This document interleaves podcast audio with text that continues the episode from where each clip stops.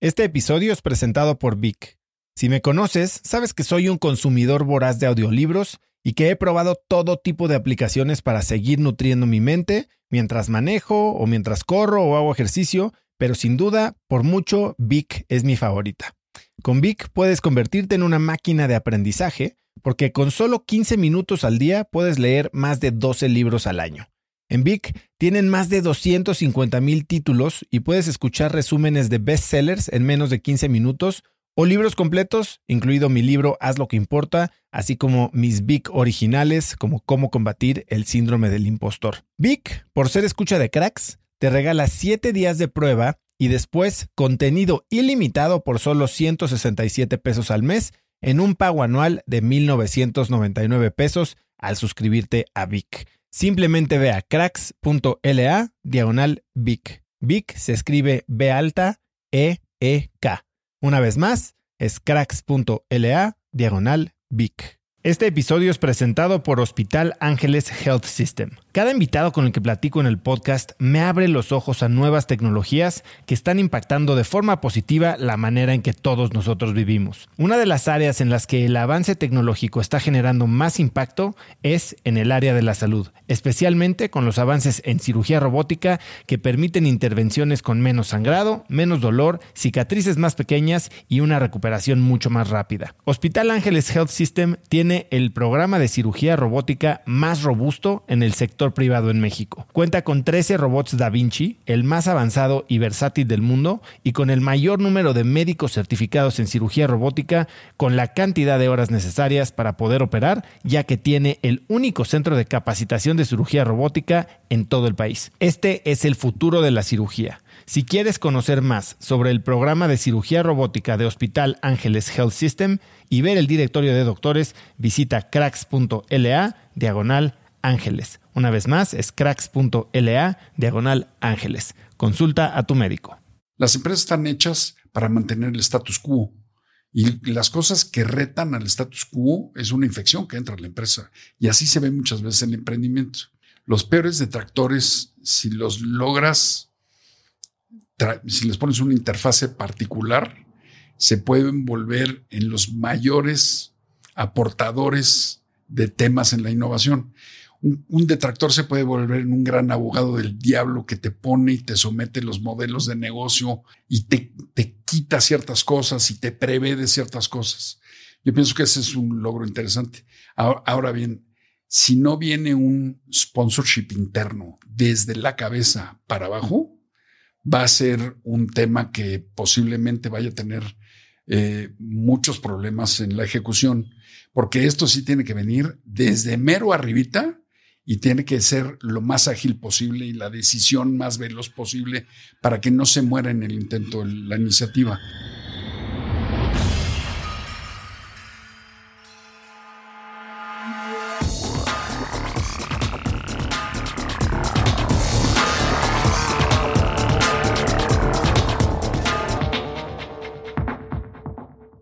Hola y bienvenidos a un nuevo episodio de Cracks Podcast. Yo soy Osotrava y entrevisto cada semana a las mentes más brillantes para dejarte algo único y práctico que puedas usar en tu vida diaria. Antes de empezar, no olvides que Cracks ya está en YouTube, así que si quieres ver los videos con las reacciones de todos mis invitados, simplemente suscríbete en youtube.com diagonal Cracks Podcast. Hoy tengo como invitado a Paqui Casanueva. Lo puedes encontrar en Instagram como arroba fxcp y en LinkedIn como Paqui Casanueva. Paqui se escribe P-A-Q-I. Paqui es presidente ejecutivo de Interprotección, empresa mexicana líder en el corretaje de seguros, fianzas y reaseguros en América Latina, donde lleva colaborando desde 1988.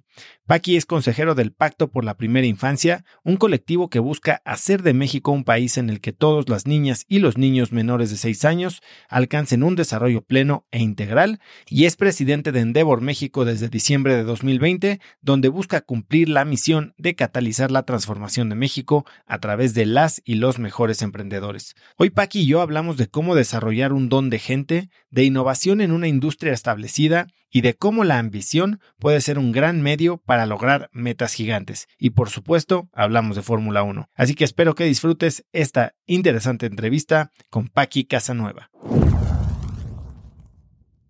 Pues Paqui, bienvenido a Cracks Podcast.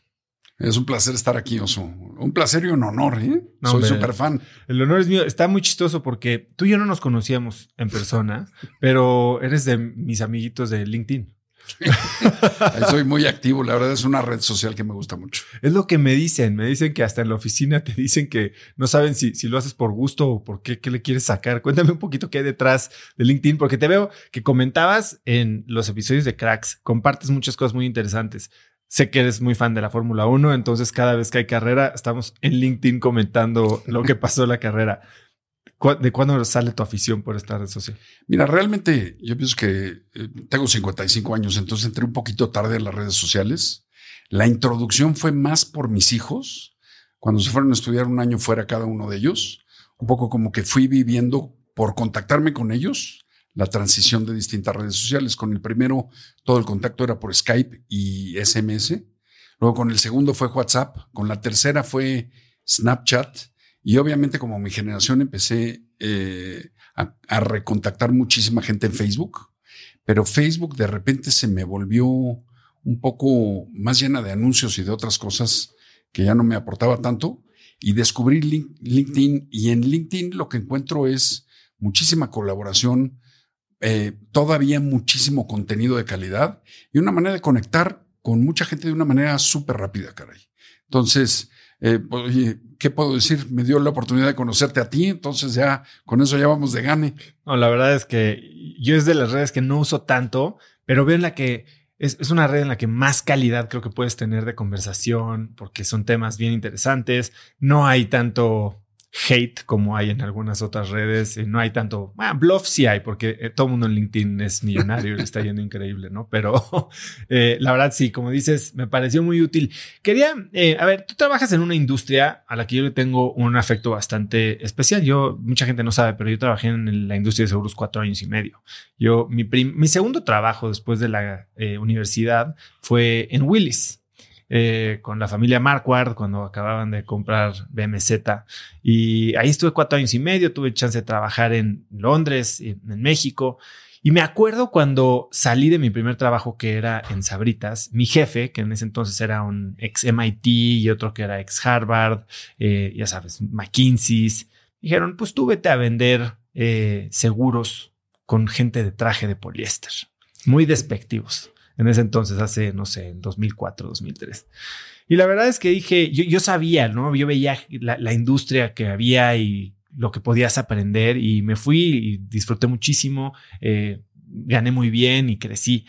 Pero lo que creo que tiene la industria de seguros es un tema muy social, ¿no? Y muy eh, de establecer relaciones. Yo aprendí a vender.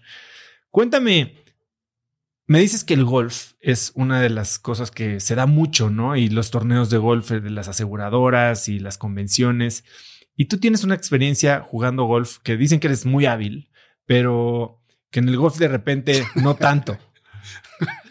Oye, así es. A ver, yo pienso que tengo la suerte, es suerte, ¿no? Un don de Dios que se me dan los deportes y, y sí cierta habilidad particular. Sí, obviamente en el, en el sector asegurador eh, el tema del golf es, está presente y muy presente en todas las actividades. Lo lees muy bien, es una industria hipersocial. Eh, los seguros siguen siendo un face-to-face industry, se siguen vendiendo por ahí los seguros tradicionales, sobre todo los corporativos, yo te diría, eh, a pesar de que ahorita hay una tendencia bien importante en el tema digital. Pero, oye, no, no es que sea bueno ni malo. Eh, mi, mi, consuelo es que yo tiro entre, entre 90 y 100, pero dicen que el 95% de la gente que juega golf tira eso. Entonces, no me presiono, no me frustro, me divierto mucho. Pero sí, mis colegas y mis competidores normalmente es en el lugar donde me ganan, caray. Puede que en el mercado asegurador no, pero en el, en el campo de golf sí. Entonces, hace mucho tiempo nos invitó una compañía de seguros, Seguros Atlas, a una convención en un lugarzazo de México que es Puntamita y el campo de golf es increíble, caray. Oye, pues me convencieron ahí un poquito que si quería participar en el torneo de golf y la verdad siendo tan competitivo, al principio no quería llegué a regañadientes porque sí sabía que, o sea, si eres competitivo y sabes que de entrada vas a salir desde más atrás, hijo, eso te frustra, ¿no?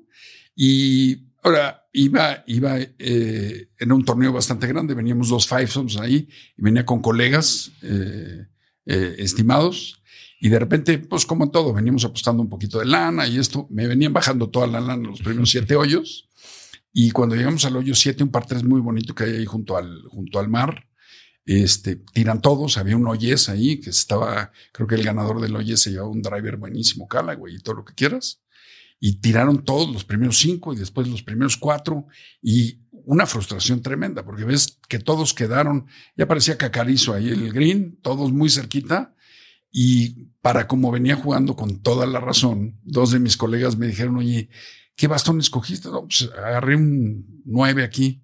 me dice, no, para como vienes jugando, tú deberías sacar una madera tres, no vas a llegar jamás, man.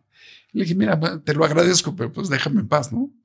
Después puse la pelota y el tee y el otro colega me dice, oye, yo pienso que estás poniendo la pelota y el tee demasiado altos, ¿no? le dije, mira, ya se ganaron el oye seguramente, déjenme, vamos a tirar y vamos a seguir, ¿no? Oye, yo pienso que fue la primera y última buena bola que tiré ese día, pero le pegué, la verdad me volteé, agarré, recogí el tee, ya venía para el carrito y me dicen, oye, volteate, el tiro va derechito a la flaca, man.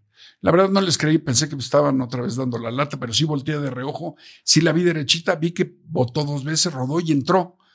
Y la verdad yo pienso que no pago con nada tener una foto con mis competidores que me ganaron el torneo, pero pues el que metió Holling One fui yo. Entonces, pues eso, eso vale la pena. Cada vez que llego a un par tres que juego golf, escojo el bastón que no es y pongo el tee demasiado alto a ver si se vuelve a repetir la suerte. Lo voy a empezar a hacer yo a ver si se me pega algo porque... Oye, Paqui, eh, regresando a este tema de, la industria de, los seguros siendo una industria personal, quien te conoce a ti, eh, gente que ha trabajado contigo por décadas, dice que tienes una, un don un, de people skills, ¿no? Eres una persona que establece relaciones muy fácil, eres la persona a la que llaman para para desactivar la bomba cuando hay algún problema, que tienes este tacto. Y creo que la mayoría de la gente cree que así se nace. ¿Eres, naces buena onda o naces siendo alguien que no se le dan las relaciones? ¿Tú cómo piensas de eso? ¿Crees que la gente nace siendo fácil, social, o que es algo que se puede trabajar? Mira, yo la verdad, y por experiencia propia te lo voy a decir, yo pienso que tú puedes ser lo que quieras ser no tiene ninguna imposición ni de destino, ni de ADN, ni de mucho menos. Yo, eh, igual y no me lo vas a creer, pero de chico y todavía de adolescente era súper tímido, caray. Y de repente sí llegó un momento cuando empecé a trabajar ya en el tema de seguros, que sí identifiqué que el tema era importantísimo ser más social, más incluyente y sobre todo mucho más abierto, ¿no? Entonces, yo pienso que son, son competencias que vas trabajando. Este, sí, es curioso, pero en, la industria de seguros, yo pienso que si bien no es fácil vender, la parte más difícil es cuando están las bombas y cuando vienen los siniestros y cuando hay que resolver y cumplir todo lo que ofreciste. Y me parece que ahí el ser social te ayuda. Eh, no significa que te vayas a escurrir de la responsabilidad o de la suerte o de la, de la responsabilidad que tienes hacia adelante, pero yo pienso que puedes hacer el diálogo y la vida mucho más fácil. Oye, curiosamente ayer cumplíamos seis años del siniestro más grande que ha habido en México, que fue la, eh, la explosión de la planta de pajaritos. Y sí, como anécdota, me tocó ser el primero en llegar ahí y reconocer el área y todavía estaba este, ardiendo la planta y demás. El siniestro fue de, de, de los no causados por actos de Dios, o sea, por incendios y demás, el más grande de la historia de los seguros de México y lo logramos resolver en tiempo récord, como en dos horas. Lo primero que haces en una crisis o en una situación, la cara con la que te plantas y cómo empiezas a atender los puentes del diálogo, yo pienso que son directamente responsables del desenlace de las cosas. Entonces, pues mira, si es una industria de relacionamiento, pues más vale irse por el camino este pavimentado que por el empedrado. Me gustaría desempacar un poquito esto que estás diciendo. ¿Cómo reaccionas ante una crisis? ¿Cuáles son las actitudes que tienes que tomar tú desde el punto de vista de establecer y tender puentes y tener una, digamos que utilizar estas relaciones y tu actitud hacia ellas para, para desarmar una bomba en una situación que puede ser muy complicada, en la que tal vez una mala cara o un, mal gesto o una impuntualidad puede ser malinterpretada al grado de, tener costos muy altos? Mira, yo pienso que le estás, estás poniendo el dedo en el tema sensible, que es vital. Yo pienso que todo, todo ser humano, toda persona, eh, difícilmente te va a decir que disfruta de las crisis, sobre todo en el primer momento, ¿no? Eh, una crisis es un, cambio del status quo y normalmente, sea la crisis que sea, nos saca de balance. Pero yo pienso que también lo primero que tienes que pensar ya racionalmente es que todas las crisis siempre, siempre, siempre generan una oportunidad por lo menos, una o más oportunidades hacia adelante. Depende de cómo la logras digerir, desenvolver y desarrollar y cómo tú te presentas ante la crisis es el número de oportunidades que vayas a ver hacia adelante. Por supuesto que lo que buscas, yo pienso que en una crisis lo que buscas es resolver el problema, eh, un manejo correcto de las expectativas. Yo pienso que hay que hablar con la verdad, hay que plantear las expectativas como son, pero de ahí también hay que buscarle siempre el lado positivo que tenga una crisis, ¿no? Eh, difícilmente, yo pienso que si manejas medianamente bien una crisis, siempre el resultado tuyo como persona y de la situación va a ser mejor que como entraste. Si no la manejas correctamente, seguramente vas a dar dos pasitos para atrás. Pero nunca, yo, yo lo que te diría es, aunque no lo manejes de manera correcta, nunca pierdes. Yo pienso que solamente pierdes si no aprendes. Si logras aprender, aunque no haya sido el desenlace que buscabas, ya traes un bagaje mucho más completo. Háblame un poco de alguna ocasión en la que tal vez es esta de pajaritos, tal vez es alguna otra, en la que actuaste de ciertas maneras para establecer el campo de juego y mínimo calvar las aguas que te permitieran entonces empezar a actuar ya en la parte técnica? Mira, eh, yo pienso que sobre todo, hablando de, del negocio, pero yo pienso que es la misma manera para operarlo inclusive en los temas personales. Yo pienso que lo primero es entender que estás en una crisis, disminuir lo más rápido posible el, miedo o la aversión de este desbalance en el que estás. Y una vez que ya lo disminuiste, hay que buscar ser completamente objetivo, buscar hechos y no juicios, y a partir de los hechos llegar a un análisis y en base de eso plantear las expectativas y de ahí el escenario de las posibles soluciones. Y yo pienso que ser transparente también, hablar con las contrapartes que tienes y decirle, oye, pues la situación en la que estamos metidos son estos, estos son los hechos y los posibles outcomes que vamos a tener son estos, depende de lo que hagamos. Y yo pienso que ahí lo que logras es convertir a la contraparte en un socio de resolución de la crisis, ¿no? Entonces, más que estar discutiendo de uno contra otro, se están generando equipos, uh, equipos de trabajo que funcionan enfocados al, a la resolución, al, al, objetivo común. Ahí se vuelve el objetivo común la resolución, ¿no? Eso que estás diciendo me suena mucho a cómo hablan los doctores, porque hablas del manejo de expectativas y parece que a veces no nos gusta que nos hablen con la verdad, sobre todo a los latinos no nos gusta que nos digan que no, no nos gusta que nos den malas noticias, no nos gusta que nos digan que no, no se va a poder. Y el lenguaje que utilizas para manejar expectativas creo que es bien importante, ¿no? Porque puede ser muy cortante, creo que hay doctores que son muy objetivos, pero su manera de comunicar los hace parecer insensibles. Eh, y hablo doctores porque son, experiencias que he tenido yo, ¿no? Eh, ¿Tú qué tipo de lenguaje utilizas para, para manejar expectativas bien y tal vez hasta fijar una, un, escenario que puede ser no tan favorecedor sin, eh, sin herir, sin lastimar, sin tal vez hasta romper relación? Mira, pienso que, que la realidad y los hechos son la realidad y los hechos, por más que nos gusten o no nos gusten. Ahora, eso no, no pienso que esté peleado el siempre tener en cuenta que con la gente con la que estás metido en un problema o en una crisis, acaban siendo personas como tú y que también tienen sentimientos y también tienen, no solamente eh, su atención la tienen dedicada 100% a la crisis, sino también son padres de familia, también son madres de familia, pueden ser pacientes, como mencionas en el caso del doctor. Entonces, todo mundo trae un bagaje particular a las situaciones, sean crisis o no. Entonces yo, yo pienso que el, estar cargado o, el tratar de ser lo más empático posible con la contraparte facilita el diálogo y facilita este tipo de cosas. Yo eh, comparto contigo, yo pienso que muchas veces no quisiéramos escuchar las cosas que son gachas, ¿no? Pero al final, si la realidad es así, cualquier otra realidad que te pintes distinta es virtual.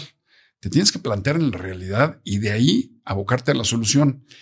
Eso no significa que te vayas a arrancar la curita y después te vayas a poner gasolina y que trates de hacer todo de la manera más rasposa posible. Pues claro que no. Hay datos duros, pero yo pienso que también hay manera de contar las cosas. O sea, yo pienso que puedes aderezar las cosas para que sean no ultra rasposas, sino apegadas a la realidad pero también, eh, pues como cuando vas al dentista, te pueden sacar la muela sin poner anestesia, pero si te la pueden poner, también pides que te la pongan porque te hace el proceso un poco más sencillo. Al final sabes que te la van a sacar o que te van a tapar la muela o lo que sea, ¿no?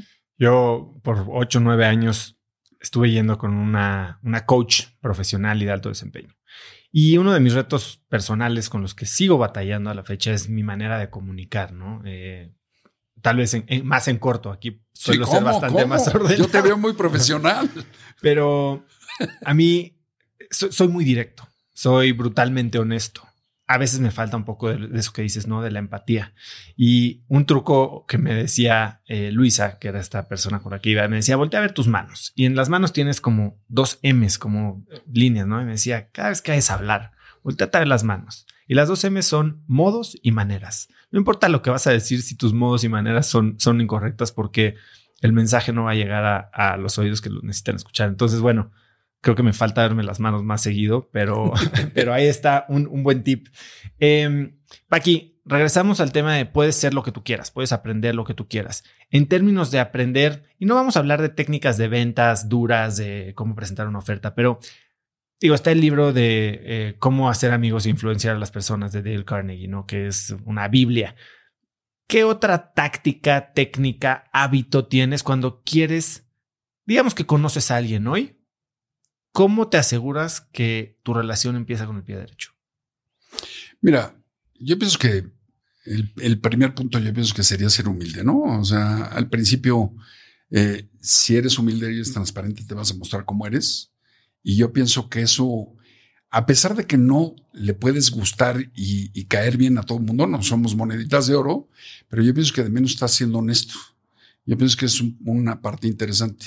Dos, y volviendo un poco al tema de las redes sociales o LinkedIn o algunas otras, yo pienso que la gente está tan acostumbrada a postear tantas cosas que si de repente le dedicas 5, 10 o 20 minutos a estoquear a alguien, traes una radiografía y traes un activo más grande que si de repente te conozco sin saber quién eres, ¿no? De menos ya sabes un poco cómo es la personalidad, cuáles son eh, sus, sus temas favoritos, qué temas no les gustan. Yo pienso que puedes perfilar sin estigmatizar, ¿eh? Porque de repente puede haber ciertas cosas que tú podrías generalizar y yo pienso que ahí le estás restando oportunidad a la, persona que quieres conocer o, con la cual te quieres relacionar, la estás prejuzgando. Yo pienso que no debes de prejuzgar, pero sí debes de perfilar. Y yo pienso que después de ahí ser abierto y platicar. Yo, normalmente yo pienso que es dificilísimo juntarte con alguien que no encuentres puntos de contacto de donde puedas jalar la hebra para construir una relación, sea de negocio, sea afectiva, sea de lo que sea, ¿no? Paqui, me gustaría ahora sí empezar a hablar un poquito de la historia que tienen en Inter, ¿no? Inter es sin duda alguna el broker de seguros, y no sé si lo estoy escribiendo como es, pero el broker de seguros más importante de México. Eh, y es una empresa que arranca con una empresa familiar que toman tú y tus hermanos en el 94 y justo en ese momento, pues las cosas se ponen bastante difíciles. ¿Cómo fue esta experiencia de empezar a trabajar todos juntos y enfrentarse a una crisis como la que se le vino a México? Fíjate, es una historia de menos eh, que a mí me apasiona mucho y me encanta compartir. Realmente Interprotección nace hace más de 40 años siendo una empresa no familiar. Eh, mi, mi, padre se junta con otros tres o cuatro socios, todos aportan su cartera y de ahí van funcionando. Como hermanos empezamos a entrar a trabajar ahí, eh, yo hace 35 años, Juan Ignacio hace 34, es José Antonio, mi hermano, eh, un poquito después, y Santiago, mi hermano, en la parte de reaseguro. Por ahí de, de del 1998 nos convertimos en una empresa familiar después de, de, pasar la crisis del 94. Yo pienso que a mí todavía me dice 1994 y se me para el pelo de la nuca, caray. O sea, Dicen que el que se quema con leche le sopla hasta el helado de limón. Yo pienso que es el caso, ¿no? Sin embargo, yo te diría, fue un evento tan traumático, pero que logramos capitalizar de manera positiva, que yo pienso que es el fundamento del ADN que tiene Inter el día de hoy. Mira, técnicamente a finales de 95 estábamos quebrados. Tuvimos la suerte que todavía en ese entonces se hacían los tratos a la palabra y una compañía de seguros a la palabra nos hizo un préstamo que nos sacó de, de, esta situación tan compleja. Y de ahí lo que nos dimos cuenta es que traíamos una concentración en un solo cliente eh, de portafolio de más del 85%. Más allá de pensamientos estratégicos este, profundos, pues nuestra estrategia era clara. Este cliente crece y crecía muchísimo año con año, mucho más que el sector. Pero pues lo que la conclusión a la que llegamos es que nuestra estrategia, nuestra estrategia en adelante era mantener ese cliente a pesar de todo, pero crecer el portafolio lo más rápido posible para que el peso de ese cliente eh, no fuera tan, tan importante. Cuando dependes de un cliente que pesa el 85%, ahí le da gripa y tú te mueres, ¿no? Entonces, yo pienso que eso nos cambió el chip y nos lanzó a, a todos como familia y como empresa hacia el mercado. Yo pienso que sin criticar al mercado asegurador, pero me parece que el mercado asegurador es, es un mercado, en México eh, comparado con otros países, tenemos una penetración súper baja. Y yo pienso que te puedes sentar a llorar porque tenemos una penetración súper baja o puedes ver que tenemos una oportunidad enorme para desarrollar el mercado aquí en México. Entonces, con ese pensamiento salimos, salimos al mercado y entendimos que tenemos que ser más competitivos que cualquiera y más agresivos que cualquiera solamente por el tema de sobrevivir, ¿no? Entonces, cuando empiezas a repetir este tipo de hábitos y sales todos los días, te levantas más temprano que los demás. Todos los días buscas ser más competitivo que los demás. Todos los días buscas ser más agresivo que los demás. Y de repente veníamos de una posición como de underdogs o de, o de eh, rebasando por la derecha y sin luces, ¿no? Eh, cuando de repente empiezas a agarrar tracción y empiezas a tener un logro y eso te lleva a otro y a otro y a otro, yo pienso que ya se vuelve una especie de adicción positiva, caray. Y ya se vuelven hábitos que se quedan grabados en el ADN y que aparte si tú lo estás haciendo, se vuelve un liderazgo súper padre porque no tienes que estar adoctrinando a nadie. El ejemplo de lo que estás haciendo permea a todos los demás. Y eso se vuelve, yo pienso que un cóctel explosivo positivo. Y en ese entonces, ¿qué tipo de hábitos, digamos, adoptaron que hoy mantienen como parte de tu vida personal, profesional, pero también de la cultura de la empresa? Yo pienso que somos enfermizamente madrugadores y puntuales. Eh, yo te diría, es, es raro llegar a la oficina a las siete y media y no ver a, a mis hermanos y a mis socios ya ahí, ¿no? Siete y media de la mañana. Mucha gente nos critica, pero yo pienso que esto viene hasta por temas familiares mi papá de joven se dedicó mucho al remo y cuando entrenaban por temas de trabajo y de, de universidad, se levantaban a las cuatro y media de la mañana y remaban de cinco a seis y media o siete, y ya después todo el mundo se iba a trabajar a estudiar. Yo pienso que eso se volvió súper patente en nosotros. No me levanto a las cuatro y media, se me hace, cuatro y media no es de Dios, yo creo, ¿no? Pero a las cinco, cinco y cuarto, cinco y media sí. Este, normalmente hago ejercicio en las mañanas y yo pienso que ese tema de la puntualidad es la primera y la mejor carta de, publicidad que podemos, de presentación que podemos tener. Eh, yo pienso que, eh, o sea, el tema de la puntualidad de repente se ha, se ha perdido. Yo pienso que ganamos mucho ahora con la pandemia, con los Zooms. Oye, dos, dos minutos tarde un Zoom y parece como si llegaras media hora tarde a una, a una junta presencial. Pienso que eso es algo positivo en México. Hay que mantenerlo ahora que ya estemos regresando a trabajar a los lugares de trabajo, también en la presencial. Y yo pienso que el peor regaño que me llevé de, hecho, de, de chavo, de joven, fue un día que dije que iba a llegar a la una de la mañana y llegué a la una y cinco. Y te lo juro que después del regaño que me llevé de mis papás, jamás en la vida volví a llegar tarde. Este, no entiendo yo pienso, no entiendo por qué era tan importante en mi familia, sin embargo a mí ya se me quedó grabado y, tristemente o gracias a Dios se lo estoy grabando también a mis hijos y a, y a la gente con la que comparto alrededor. Sí, es, es, es, la primera muestra del cumplimiento que puedes hacer antes de que te conozcan, ¿no? llegar un poquito antes, estar a tiempo, estar preparado. Yo pienso que estar listo, eso habla mucho.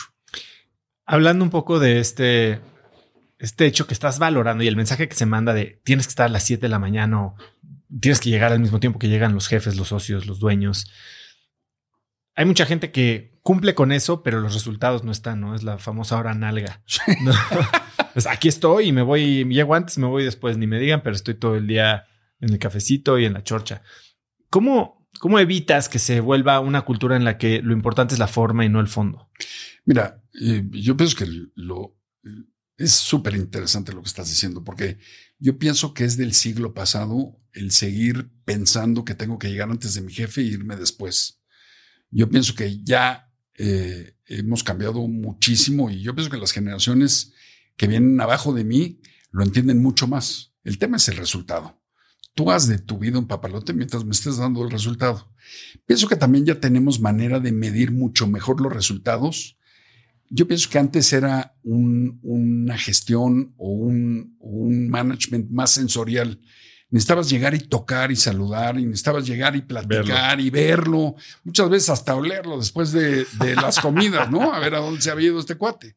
Este, pero yo pienso que eso se ha venido rompiendo y pienso que de los temas positivos de la pandemia inclusive es que podrías estar de acuerdo o no en el tema de la hora nacha, pero cuando, cuando el COVID nos mandó a todos a nuestras casas, ya no era sensorial ni era, pues los veías en dos planos y en Zoom y de repente, y nos tardamos cinco meses en volvernos a juntar todos y todo lo que quieras. Sin embargo, los, los negocios siguieron dando los resultados y la economía está en pie y está funcionando. Yo pienso que hay que capitalizar ese aprendizaje. Y yo sí te diría, yo pienso que en eso, en eso yo sí soy muy abierto. O sea, yo sí tiendo a llegar temprano porque así soy. Pero si alguien no quiere llegar temprano y me está dando los resultados, fine, ¿no? O sea, eh, también se ha costumizado un poco la experiencia. Antes era todos tienen que llegar a las 7 y yo pienso que ahorita unos pueden llegar a las 7. Y, y, también ahí hay que meter un poco el rollo empático, ¿no? Todos tienen que llegar a las 7. No puedes, cuando generalizas, pierdes siempre. Oye, todos los que estás queriendo que lleguen a las 7, no necesariamente tienen las mismas necesidades, condiciones y capacidades, ¿no? Entonces habrá uno que tenga hijos, habrá uno que duerme tarde, habrá uno que es morning person, habrá uno que vive lejos. Y yo pienso que tienes también que entender a lo que estás pidiendo de cada quien. Ahora, al final es un tema de resultados. Este, tú puedes hacer lo que quieras mientras des los resultados, fine. Ahora, si no los das, este, pues también tienes que tener un tema consecuencial, ¿no? En cuestión de la dirección, digamos, aunque cada uno de los hermanos estaba en un área diferente, pues, al final del día pues son cabezas de la organización. ¿Cómo decidían qué rol tomaba cada uno? ¿Cómo lidiaban con diferencias? Siendo una empresa familiar, a pesar de que ahorita tenemos participación institucional dentro de nuestro capital, pero yo pienso que una empresa familiar, familiar tiene cosas muy buenas y cosas que son más desgastantes, ¿no? Yo con nada le pago a la vida el haber trabajado 35 años y ver a mi papá diario 35 años y a mis hermanos diario 35 años. La verdad yo pienso que son oportunidades que poca gente tiene, ¿no? Y yo pienso que ese aprendizaje y esos valores van permeando. Te digo, esta consistencia de hacer cosas que parecen eh, con poco sentido repetitivas, se te acaban quedando. Es un poco como el ejercicio, ¿no? Ahora, eh, esa es, una parte increíble. Yo pienso que eh, compartes pasiones, compartes valores, compartes manera de pensar, a pesar de que los cuatro hermanos y mi papá somos personalidades totalmente distintas. Ahora, por el otro lado, al mismo tiempo, también es desgastante. O sea, de repente estar viendo todo el tiempo a tu misma familia, sabes que es un tema muy particular porque generas una simbiosis ¿Dónde, ¿Dónde acaba el negocio? ¿Dónde empieza la familia? ¿Dónde acaba la familia y dónde empieza el negocio? Y yo pienso que la gran ventaja que hemos tenido ahí es, a pesar de que todos somos sumamente apasionados, eh, yo pienso que todos al mismo tiempo hemos ido construyendo una madurez particular para coexistir y para convivir. Y pienso que al ser todos totalmente distintos, eso nos da chance que más que competir, es complementarnos. Dime algo, en este tema de tener reglas para evitar que la, un conflicto profesional salpique o destruya una familia, tienen ciertas reglas. Hace poco platicaba con alguien que me decía, trabajo con mi esposo y mi regla es no podemos, hacemos una junta en horario de oficina para platicar el negocio. Si estamos viendo una película, no tocamos ningún tema profesional. ¿Tienen algo así? Mira, yo pienso que sí hemos llegado a, a generar reglas claras, pero es un poco sobre la marcha. Yo te diría, siendo cuatro hermanos casados y con hijos, las comidas de sábado o domingo se volvían una extensión de una junta de consejo, de comité o de lo que fuera, ¿no? Y sí llegó un punto donde dijimos, oye, el fin de semana no debe ser para hablar de negocios, debe ser para otro tipo de cosas. De repente veías a los chavos y a las cuñadas y a mi esposa y demás que decían, oye, es que esta comida fue una gran oportunidad, pero pues ya nos enteramos cómo está el negocio, pero no platicamos nada de otra cosa. Yo pienso que ahí se van formando ciertas reglas donde empiezas a separar lo que es la familia y lo que es el negocio como tal. Ahora, la ventaja de llegar temprano y desayunar diario con mis hermanos y con mis socios es que se vuelve como una reunión informal de comité todos los días, donde es un briefing de una hora y salen temas desde la calificación de Fórmula 1 y cómo quedó el partido de fútbol, cómo salió la votación en el Senado, hasta los temas importantes y relevantes que hay que tratar en el día. Y me parece que esas dinámicas también, oye, ahí son foros abiertos, informales, se tratan muchos temas, pero ya le invertiste esa primera hora como para desahogar un chorro de cosas y salirte tú a hacer las cosas que tienes que hacer. Entonces, eso nos permite no quitarnos el tiempo demasiado ya en el resto del día, ¿no? En tema de cómo ha crecido Interprotección, partiendo de esta, este cambio de estrategia o esta agresividad con la que empezaron a vivir en 1994, me gustaría que me contaras qué es esto de la regla del estómago agradecido. Oye, un cliente queridísimo nuestro de muchísimos años que se llama Grupo Modelo, yo pienso que nos lo inculcó como con el ejemplo. Yo pienso que tenemos eh, ciertos clientes donde la competencia entre, entre los participantes del mercado es súper ruda, ¿no?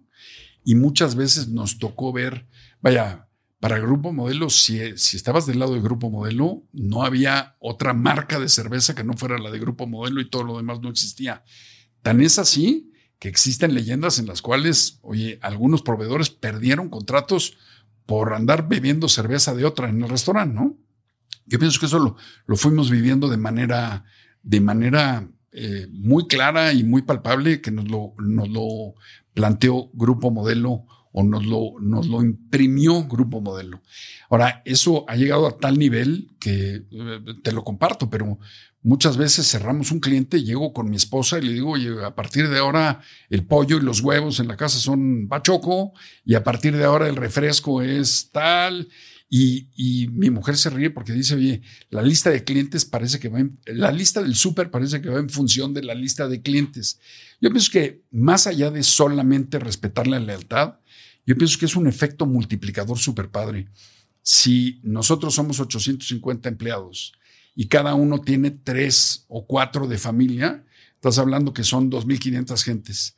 Si logras incidir en esas 2.500 gentes y ellas a su vez es un grupo de influencia, yo pienso que es una inversión de marketing muy barata que la haces a través de vivir un valor, pero que te puede normar el criterio del consumo de ciertos productos.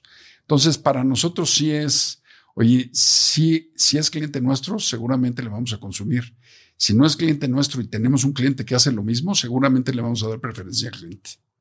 Y este, esta regla, digamos, se traduce a cómo vives tu vida personal en lealtades. Sí, para mí la lealtad yo pienso que es el valor. Si no es el primero, es uno de los tres primeros. Claro que sí. Yo pienso que la confianza está basada en la lealtad. Y, pienso que ser leal y, ser leal y ser transparente para mí es uno de los valores más interesantes. Algo que creo que ha separado a Inter de, la mayoría de los brokers de seguros en México al menos es que se han vuelto una, máquina de marketing increíble a niveles globales, ¿no? O sea, y, y, Ted Turner decía una frase que me gusta mucho, que a veces me hace cuestionarme si es cierta o no, pero early to bed, early to rise, work like hell, and advertise, ¿no? Esa, es eh, del fundador de CNN. Cuéntame ustedes cómo piensan sobre el marketing. Oye, antes que nada no había oído la frase de, Turner, pero me parece que la podrías aplicar a nosotros sin duda, ¿eh? En todos. Le fui poniendo check a todo lo que ibas diciendo. Mira, yo volviendo al tema de la complementariedad, yo pienso que Juan Ignacio, mi hermano, tiene un don específico para la venta y el marketing y un olfato súper particular. Yo pienso que dentro del ADN nuestro de ser arriesgados y de ser agresivos, siempre ha sido ir rompiendo paradigmas. Y normalmente cuando alguien te dice no, nunca hay nada, es algo que tienes que escarbar y explorar, ¿no? Entonces, cuando empezó Juan Ignacio a plantear los primeros pininos de, de eh, temas de marketing nuestros, oye, poner un anuncio en expansión o hacer alguna otra cosa por ahí. Hace muchos, muchos años el primer piloto que patrocinamos fue Rodolfo Lavín, que corría en, en IndyCart. Y, y te digo, yo pienso que Juan Ignacio con ese olfato dijo, oye, ningún corredor de seguros del mundo se anuncia así y no veo por qué nosotros no lo pudiéramos hacer. Y empezamos haciéndolo ahí. Ahora, te diría, yo pienso que al principio nuestra estrategia de marketing era distinta a la que tenemos ahorita porque mucho antes era una carambola de tres bandas donde entrábamos nosotros a patrocinar cosas que nos daba relacionamiento porque nuestro negocio era solamente B2B y B2B2C. Este, hasta hace relativamente poco, yo te diría hasta hace tres años, dudo que alguien nos haya comprado un seguro por haber visto nuestro logo en el casco del Checo Pérez o en, o en la camiseta. Alguien personal. Alguien individual. Eh, algún individual o algún corporativo, ¿eh? Ah, sí. O sea, no, no pienso que haya sido el driver. Sin embargo, yo pienso que fueron muchos años de posicionamiento de marca. Y cuando lanzamos todo el tema de la campaña digital, que fue hace tres años y medio, yo pienso que ahí nos dimos cuenta que ya estamos invirtiendo en este tipo de cosas, pero ya en el directo customer sí es un diferenciador. ¿Qué mejor embajador puedes tener para vender seguros de autos que Checo Pérez? Está corriendo cada fin de semana, sacamos promociones con él. Oye, ahorita está en el pico de su carrera y de repente tienes la oportunidad o de tener 25% de descuento o con un poquito de suerte si Checo gana, te sale gratis tu seguro.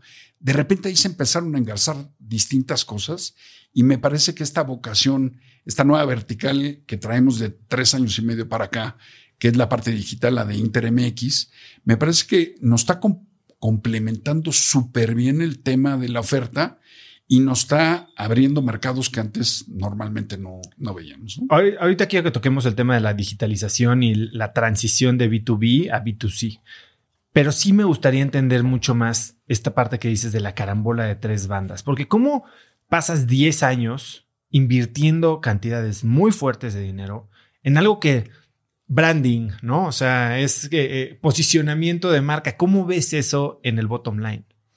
Mira, yo te voy a ser súper honesto. Eh, como te digo que Juan Ignacio tiene un olfato y una estrategia muy clara de ventas y de marketing, a mí de repente me gusta mucho medir las cosas y me gusta, pues como te platicaba, ver los hechos y cómo funcionan.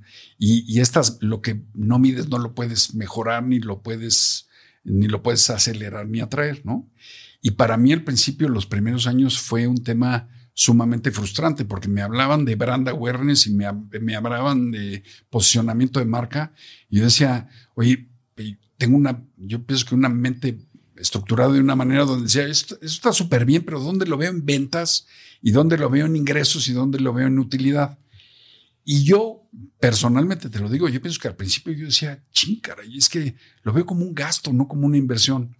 Sin embargo, yo te diría, toda la racional que, que Juani fue aplicando en esta parte de la inversión de marketing en, en B2B era mucho para afianzar la relación con nuestros clientes, para abrirnos nuevos canales de ventas o nuevas oportunidades de ventas, aunque fueran B2B. Oye, hay una anécdota muy chistosa cuando patrocinamos al primer piloto, este Rodolfo Lavín. La verdad, una persona buenísima, pero de repente tuvo una mala época y chocaba bastante, ¿no? Y un cliente que trató de quedar muy bien con nosotros, yo creo, me dijo, oye, es que está cañón, ¿quién fue el que pensó patrocinar este cuate? Porque cada que choca, ves el logo de Inter y se te antoja comprar una póliza de coches. Le decía, mira, campeón, yo pienso que lo que queremos es ver a este hasta arriba del podio, no vender tantas pólizas, ¿no? Sin embargo, yo pienso que ahorita eh, nos pasa algo totalmente distinto. Yo pienso que es increíble y súper sorpresivo cada vez que ves un video de Red Bull o de Checo o demás, ver una presencia de marca de una empresa como nosotros mexicana que se atreve a hacer cosas distintas y que se atreve no solamente a hacer cosas distintas, sino a llegar a límites que pudieran haber sido inimaginables. Ese, ese empuje y esas ganas de competir y esas ganas de, de romper el molde, yo pienso que también es un ingrediente bien importante de nosotros como personas y del ADN de la empresa, de la cultura.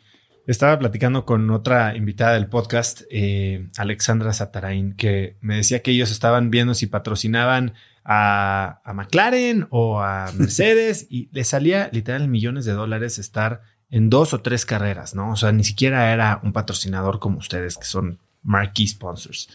Eh, y cuando te das cuenta, bueno, pues la audiencia de Fórmula 1 es una aquí en México y tal vez es cuando podrías tener más exposición a tu mercado y el resto del año estás en eventos internacionales que tal vez tienen una audiencia local, porque tu negocio es local, mucho más pequeña. ¿Dónde entra el racional de patrocinar? ¿Por qué no patrocinar, que sé que eres gran fan, al igual que yo, al América? Claro, claro. ¿Eh? Mira, a ver, te voy a platicar. El, yo pienso que el, racional que tenemos nosotros y más ahorita con el, con el direct to customer es ya, a ver, el fan base que ha generado Fórmula 1, no importa dónde sea la carrera, es, es, es muy grande. Y cada vez en México yo pienso que la figura de Checo Pérez ha jalado el fan base para arriba, ¿no? El simple hecho de que la última carrera de la temporada pasada haya tenido más eh, espectadores que el Super Bowl, que tuvimos en febrero, ya te lo hace como un, vaya, un escaparate donde si estás, te estás mostrando en muchos lados. Ahora, nosotros tenemos una estrategia internacional bien clara y yo pienso que es, es rara en el sector asegurador porque normalmente las cuentas transnacionales vienen dirigidas, llegan a los mercados y tal. Nosotros estamos súper enfocados a las multilatinas y a las multilatinas mexicanas. Entonces, las marcas mexicanas prácticamente, yo te diría, el 60% de las empresas que cotizan el IPC son clientes nuestros. De las multilatinas mexicanas, eh, yo pienso que tenemos un buen número. Es más, de la, de la lista de Forbes, de las empresas mexicanas que salen en, en la lista grande de Forbes, como el 60% son clientes nuestros, las mexicanas. Entonces, esas de repente son marcas que claro que vas a ver una marca panificadora y de repente estás en 50 países. Y cuando llegas a presentarte en el nuevo país, eh, yo pienso que te hacen la introducción mucho más sencilla porque le dices, oye, soy Interprotección y soy el broker y le echas todo el rollo común, pero después le enseñas la foto de Checo Pérez y le dices, soy este cuate, ¿no? O sea, y te da una validez muy particular. Ahora, yo pienso que siendo fanático de medir, y yo pienso que eso estoy súper feliz, toda la inversión que hagas en marketing al final, si la manejamos como un, un proyecto de inversión, donde le metes la lana, pero tienes que tener un retorno, no es un gasto, ¿no? Y esa lana que le metes, más todo lo que adereza al tema de marketing, al final del ejercicio tiene que regresar con un retorno esperado que normalmente es bastante ambicioso. Y hasta ahorita lo hemos logrado. Entonces, yo pienso que vamos a seguir así. Y dime algo, el checo, ¿Cómo, ¿Cómo llegan a él? Entiendo que llegan por una apuesta.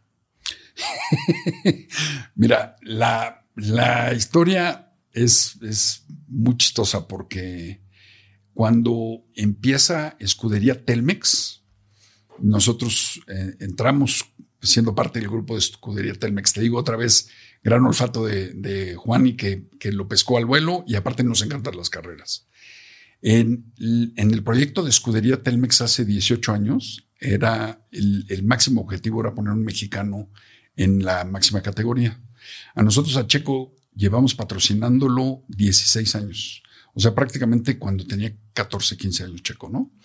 Y eh, en, un, en un evento, en una carrera, eh, a Juan y le presentan a Checo, era uno de los talentos eh, mexicanos que podían apuntar llegar a Fórmula 1, pero te estoy platicando cuando Checo tenía 15 años, o sea, de ahí a llegar a Fórmula 1 todavía le ronca. Y cuando Juan y, el Checo se caen súper bien, le dice, oye, ¿cuántas carreras quedan de tu serial? No, pues quedan tres carreras. Oye, si ganas las tres carreras, o sea, vamos a hacer una apuesta. Si ganas las tres carreras, iniciamos el patrocinio contigo. Si no ganas, este, pues yo pienso que platicaremos y a ver cómo nos convences.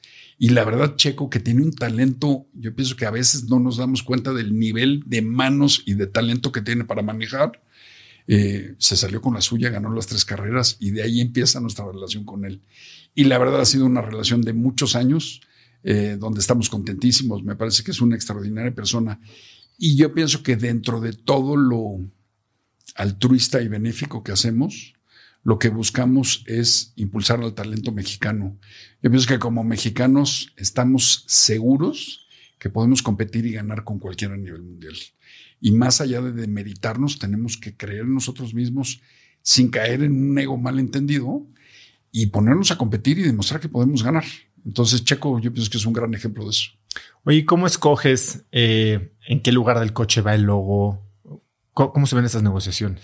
Mira, yo te diría, como, y te lo vuelvo a decir, yo pienso que si fuera por mí, el logo de Interprotección iría abajo del chasis y con letra chiquita como de seguros para que la factura fuera un poquito más chica.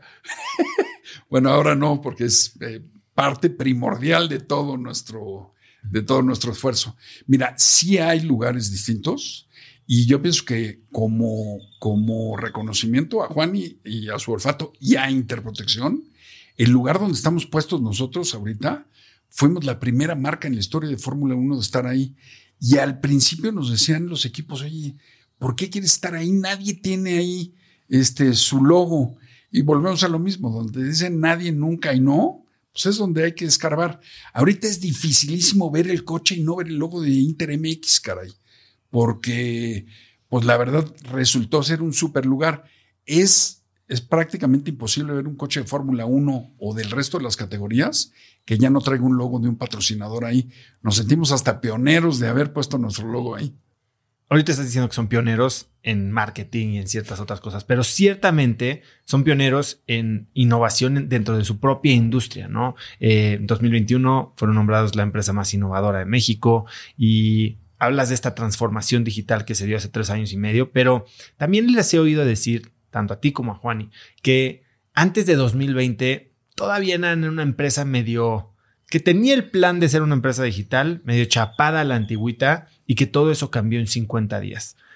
¿Cómo se vivió el inicio de la pandemia? Nos venía acompañando Boston Consulting en todo un pensamiento estratégico. Antes de la pandemia habíamos tenido como cuatro o cinco años muy activos de adquisiciones y cuando, eh, es más, han de haber sido entre 12 y 14 adquisiciones que nos aventamos prácticamente en cinco años.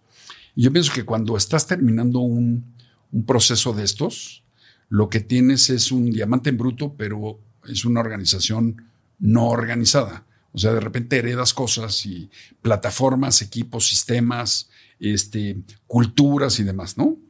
Eh, empezamos a trabajar con Boston Consulting y un poco era eh, repensar y replantear a la organización y el pensamiento estratégico.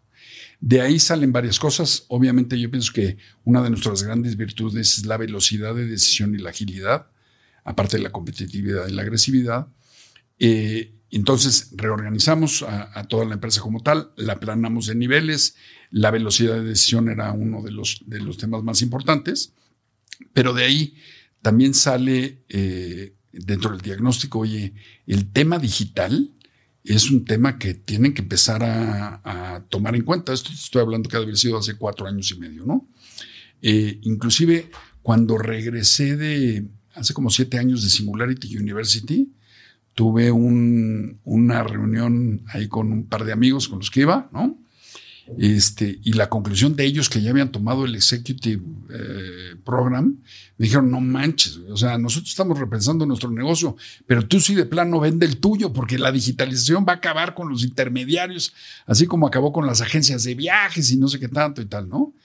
Y de ahí dijimos, bueno, hijo, mano, yo pienso que o piensas en vender el negocio o le das la vuelta para hacerlo, para protegerte sobre estas cosas.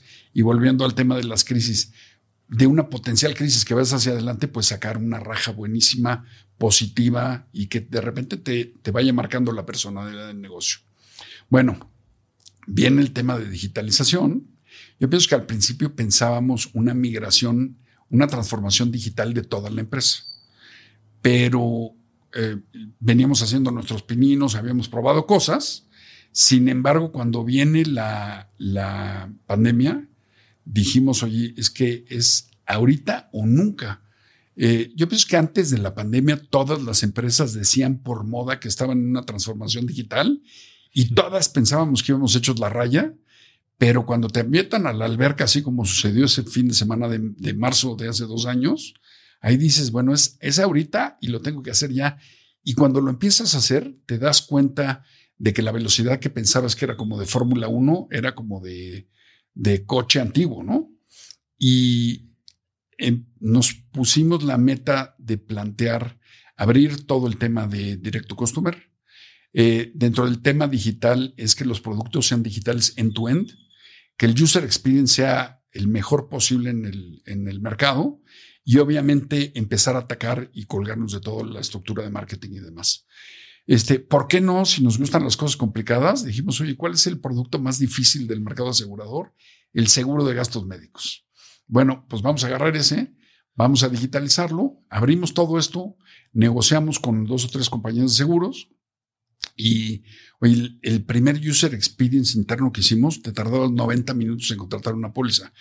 Eh, las nuevas generaciones en tres minutos te pierden la atención, imagínate 90 para contratar. Pues le fuimos metiendo y acortando los pain points, viendo todo el customer journey que había hacia adelante. Ahorita tú puedes contratar tu póliza de gastos médicos con nosotros en siete minutos. Desde que entras hasta que sales con tu póliza en tu teléfono pagada y emitida, te tarda siete minutos.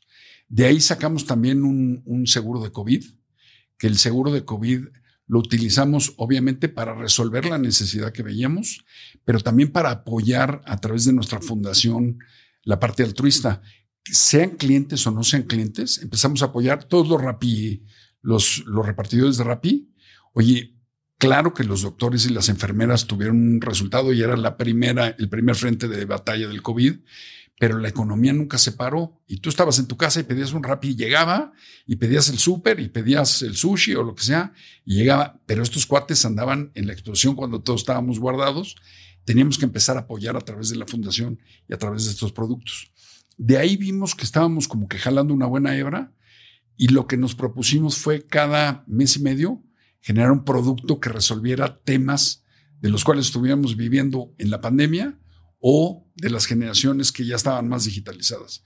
Entonces ahorita está el, bueno, el coche seguro, que es el más famoso, que es el que patrocina y el que, el que Checo es nuestro super embajador. Está el de gastos médicos, tenemos un seguro de mascotas, tenemos un seguro de gadgets. Nos dimos cuenta un poco que en la pandemia traes en el, en el backpack una laptop, un iPad y un teléfono celular inteligente. Y eso significa que traes 60 mil pesos, 70 mil pesos ahí, los puedes asegurar y algunas otras cosas. Entonces fuimos probando, nos fuimos posicionando distintas campañas, mucho con influencers también, y de repente también le metimos como, como una mezcla.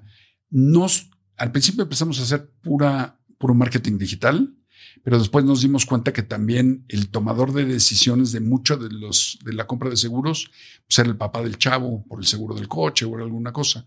Entonces también eh, armamos todo un call center, este, para las generaciones que sí quieren hablar con alguien y tal. Entonces ya, ya tienes como una estrategia para las distintas intrageneracional, digamos, pero la verdad el resultado está siendo, nos está súper sorprendiendo y estamos satisfactorios. Se armó un equipo específico para InterMX y de ahí pues vamos jalando el arado y vendiendo muchísimas pólizas semana a semana. Paqui, eh, en esta transformación B2B a B2C, pues suena muy fácil, ¿no? Pongo una página, empiezo a vender, hago marketing, pero también implica cambios culturales importantes dentro de la empresa. ¿Cuál crees que fue el reto más grande, cultural u operativo, en esta transformación? Mira, yo pienso que el, el entender que no necesariamente la cultura del B2B y B2B2C va a jalar en el directo customer, eh, yo pienso que ese es el reto más importante. ¿Cuáles son las diferencias? Sabes que necesitas, necesitas un mindset totalmente distinto. Es más, yo lo que te diría que se ha cumplido con el equipo que tenemos en, el esfuerzo digital es básicamente si venías con una experiencia larga en seguros, no calificas. Yo pienso que ya traes muchos vías, muchos, muchos estigmas de que ya te lo repitieron tantas veces que no se pueden hacer las cosas, que es lo que tienes que dejar atrás. Yo pienso que más bien este, el tema de seguros ya lo conocemos, pero lo que necesitas es un mindset de agilidad. A ver, déjame planteártelo así. Yo pienso que buenísima oportunidad para nosotros, pero el sector seguros, difícilmente encuentras un sector donde todos los stakeholders no estén contentos.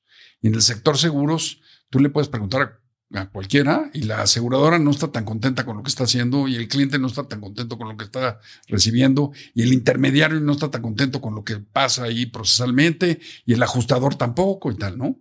Ahora, yo pienso que ese es el caldo de cultivo perfecto para disromper.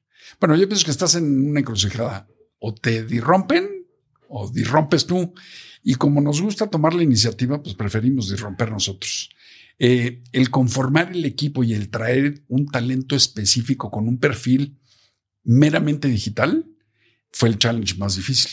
Nos tardamos, yo pienso que inclusive en, traernos a nuestro socio, a Alonso Payanés, que él era banquero y después se volvió restaurantero y retailero y tal, ¿no? Nos tardamos dos años en convencerlo. El, armar todo esto eh, es lo que te cuesta, uno. Y luego dos, yo pienso que la parte digital se vuelve también como un fashion statement, ¿no? Y todo mundo quiere participar, pero no estar involucrado, y todo el mundo quiere decir que está, pero no jugarse el riesgo y demás, inclusive dentro de la empresa. Entonces, tienes que romper las tentaciones de, oye, esto está jalando en digital, déjame, los distraigo y me lo traigo para acá y no sé qué tanto.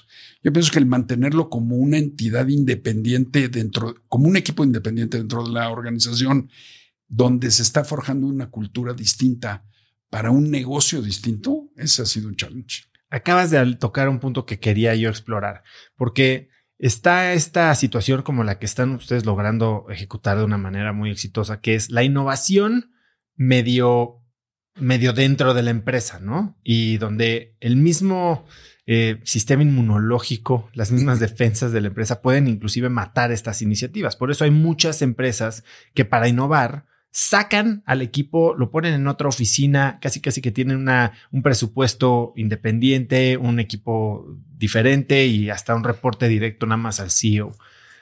¿Cómo piensas tú de esto? Porque justo en el sector en el que estás, pues una de las, a ver, hay, varias, y ahorita que estás metido en Endeavor, que vamos a hablar más de eso, pues hay varias industrias que jalan toda la atención y el capital, ¿no? Pues FinTech, InsurTech es otra de ellas.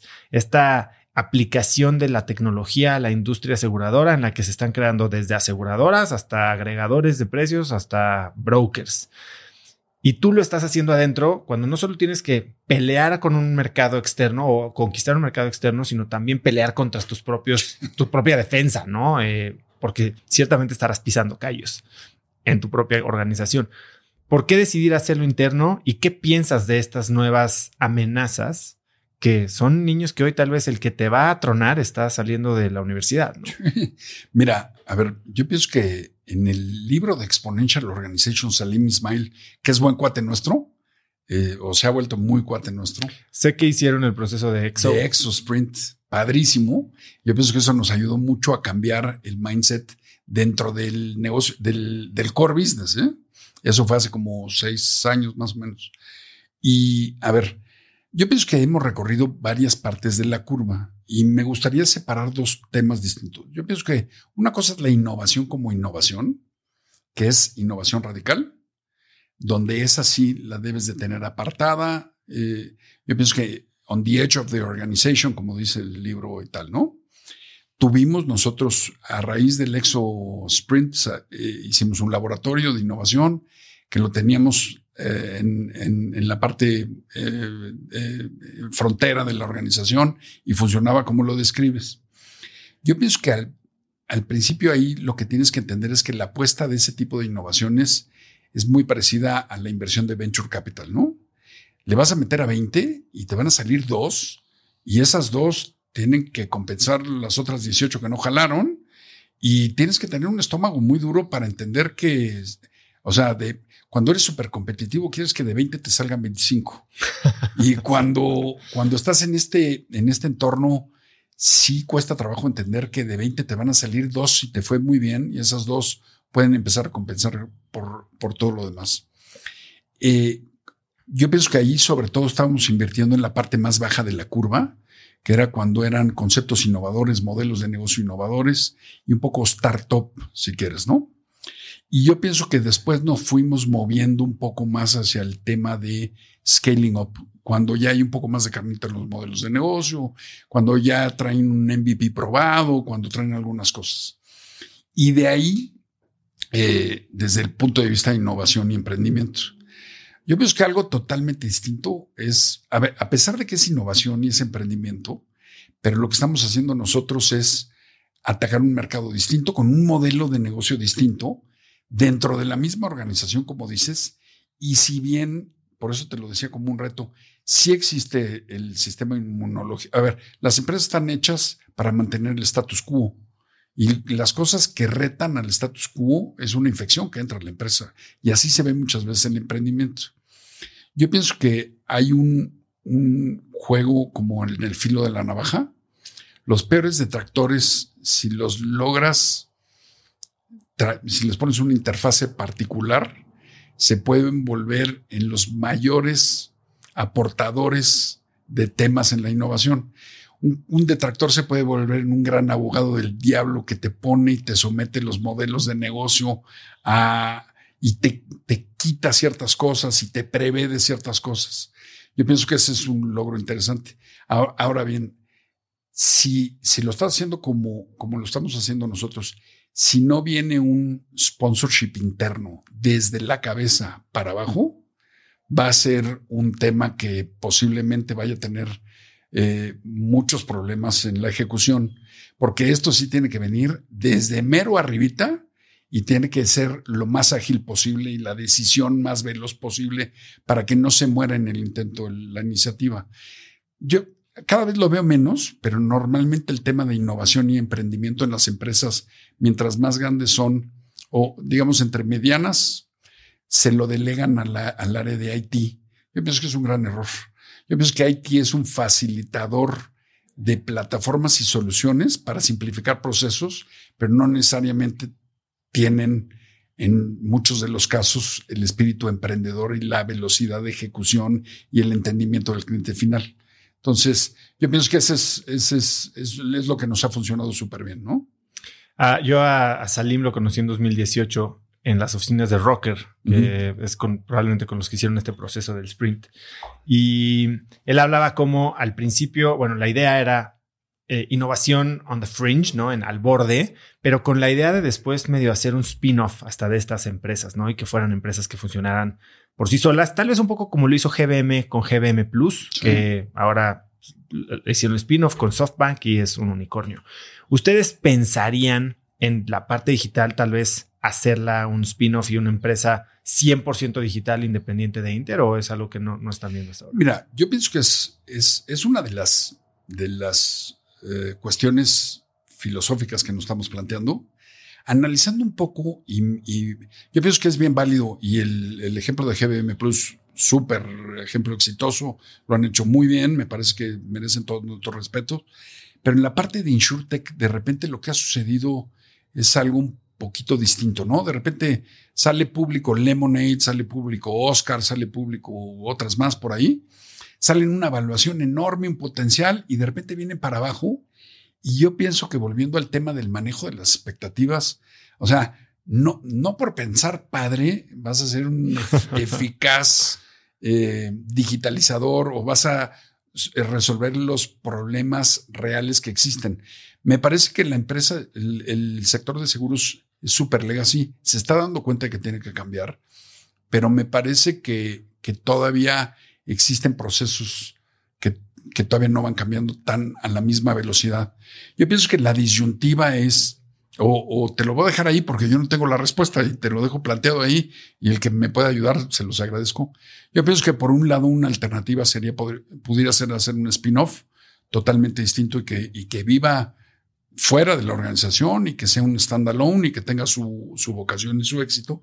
Pero por el otro lado, yo pienso que también un portafolio mixed entre negocio tradicional eh, y negocio digital, pero sobre todo en un portafolio que tienes una vertical de B2B, una vertical de B2B2C y una vertical de direct to customer, pudiera ser más atractivo no solamente para la empresa, no solamente para el cliente, sino para los mercados interesados en algún momento invertir.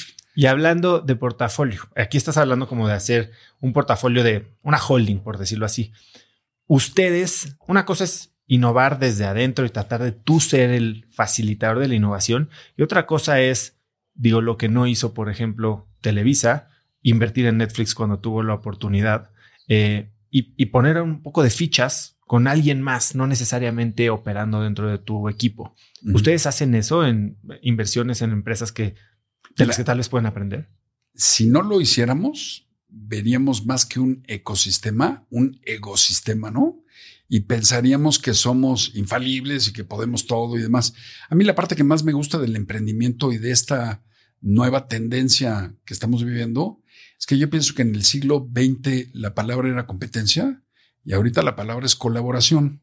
Y yo pienso que sin que se demerite, sin que se demeriten las palabras, yo pienso que tienes distintos caminos. O creas, o copias, o compras, o colaboras, ¿no?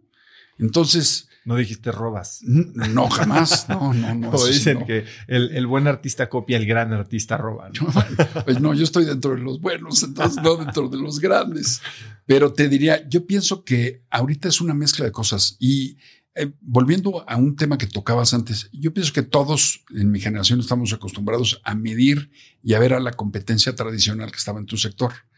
Pero ahorita yo pienso que esto que mencionas es una gran manera no solamente de aprender, colaborar, copiar o tener oportunidad de, crecer y, colaborar con, con, nuevos modelos de negocio, sino que de repente hay competencia que es la más disruptiva, que no la tienes mapeada ni no la ves en el radar. Y cuando la ves venir, ya se volvió demasiado tarde y ya, ya más vale ir pensando de qué color quieres la esquela en el periódico, ¿no? O sea, entonces sí es un radar que sí tenemos si tenemos activo y estamos mapeando y, y, y orgullosamente en México cada vez vemos el tema InsurTech creciendo como la espuma. ¿eh? Hablaste de Oscar, hablaste de Lemonade como negocios que tal vez crecieron demasiado rápido en, expectativas. ¿Hay algún modelo, tanto a nivel global como local, en InsurTech que te llama la atención? Y yo pienso que hay muchos, muchos, muchos me llaman la atención. Ahora, yo pienso que hay, hay dentro del mismo InsurTech hay muchas verticales, ¿no? Hay algunos modelos que son, es de whole enchilada, o sea, toman el riesgo, atienden, hacen todo lo demás. Hay modelos muy, como el nuestro que realmente es todo el desplazamiento de los productos y demás. Hay otros que, que son eh, software as a service o plataformas que te ayudan y son innovación incremental. Este, de repente hay, yo te diría, en, en México y fuera de México hay modelos sumamente interesantes. Yo pienso que no tan interesantes que sean una competencia frontal nuestra, sino yo pienso que son o complementos otras verticales distintas de, interpretar el tema de InsurTech. O sea, hemos estado probando, en la pandemia probamos con tecnología de drones para entregar este, pruebas de COVID y vacunas y no sé qué tanto. Este, de repente hacemos cosas de esas, eh, pero te diría, yo pienso que sobre todo la, la, todo lo que tiene que ver con cyber risk, ahí hay un, tema súper específico que hay que empezar a atender. A raíz de la pandemia, cada vez consumimos más contenido y cada vez almacenamos más datos cibernéticos. Yo pienso que ese me llama muchísimo la atención. Eh, de repente yo pienso que también el modelo que tenemos de microseguros, donde nosotros hacemos todo el proceso end-to-end, ese es, se puede seguir digitalizando y automatizando. Máxime que en este país teléfonos inteligentes prácticamente tiene toda la, población. Entonces, yo pienso que estamos en un lugar correcto, con las piezas correctas, hay que armar el rompecabezas de manera correcta, ¿no? Hablaste de este modelo en el que se comen la enchilada completa, ¿no? Y es el clásico de integración vertical con el que muchos startups, inclusive en fintech, empiezan, ¿no? Empiezan colocando, siendo brokers, aprendiendo hablaste de datos y de, datos y todo el, tema de, recopilación de información. Ustedes con tantos años en el mercado, tanta data, ¿no sería un paso natural si quisieras hacer algo gigante, mucho más de lo que hoy ya es, comerte la enchilada completa y empezar a tomar riesgo? Mira, a ver, Siempre existe la tentación y yo pienso que la, integración vertical siempre, siempre es como el canto de las sirenas que siempre te está llamando. Nosotros lo hemos logrado hacer de repente en ciertas cosas. Está nuestra operación de, de seguro directo, está la operación de reaseguro, está la, la, operación de microseguros y demás. Yo pienso que hay, ahí hay que ser cautos por el tamaño de la tentación y el posible premio, pero también por entender que acaban siendo negocios distintos, ¿no? Claro. Cuando tú eres un broker, tú estás del lado del cliente y eres un asesor, consultor y colocador de riesgo. Y ya que lo colocas, seguirás del lado del cliente por si viene el siniestro, hasta que el siniestro se acabe de completar como se debe de completar y se plantearon las expectativas. Cuando tú empiezas a ser el tomador de riesgo, yo pienso que puede existir un conflicto de interés bien fuerte eh, comparado con el modelo de negocio que tenemos ahorita, porque yo siempre estaré sentado del lado del cliente. Y cuando soy un tomador, de, yo pienso que la manera más sencilla de explicar es en una póliza de seguros, el cliente y la aseguradora son contrapartes, pero el, el, broker no aparece dentro de ese contrato, entonces no es contraparte de ninguno, pero siempre está sentado al lado del cliente. Cuando te metes ya a ser un tomador de riesgo, no sé de qué tamaño tendría que ser el premio para lograr sortear el conflicto de interés de volverte contraparte de tus clientes, ¿no? Yo pienso que una, una de las cosas más atractivas que tenemos nosotros es presentarle las mejores opciones a nuestros clientes dentro de un mercado de más de 100 compañías de seguros que hay en México. Cuando tú te vuelves una de las 100, pues solamente puedes presentar una opción. Claro. Eh, estamos hablando de innovación, estamos hablando de emprendimiento y ciertamente tienes una silla que te da muchísima visibilidad. En 2020 tomaste la presidencia del Consejo de Endeavor México, sustituyendo a Sergio Rosengaus.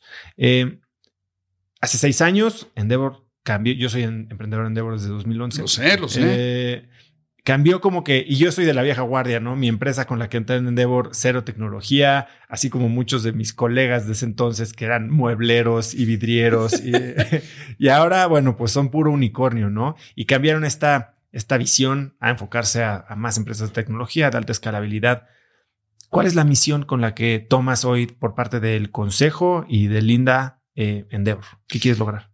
Mira, el tema de Endeavor, más allá de otra cosa, es una pasión bestial por lo que sucede en el ecosistema emprendedor.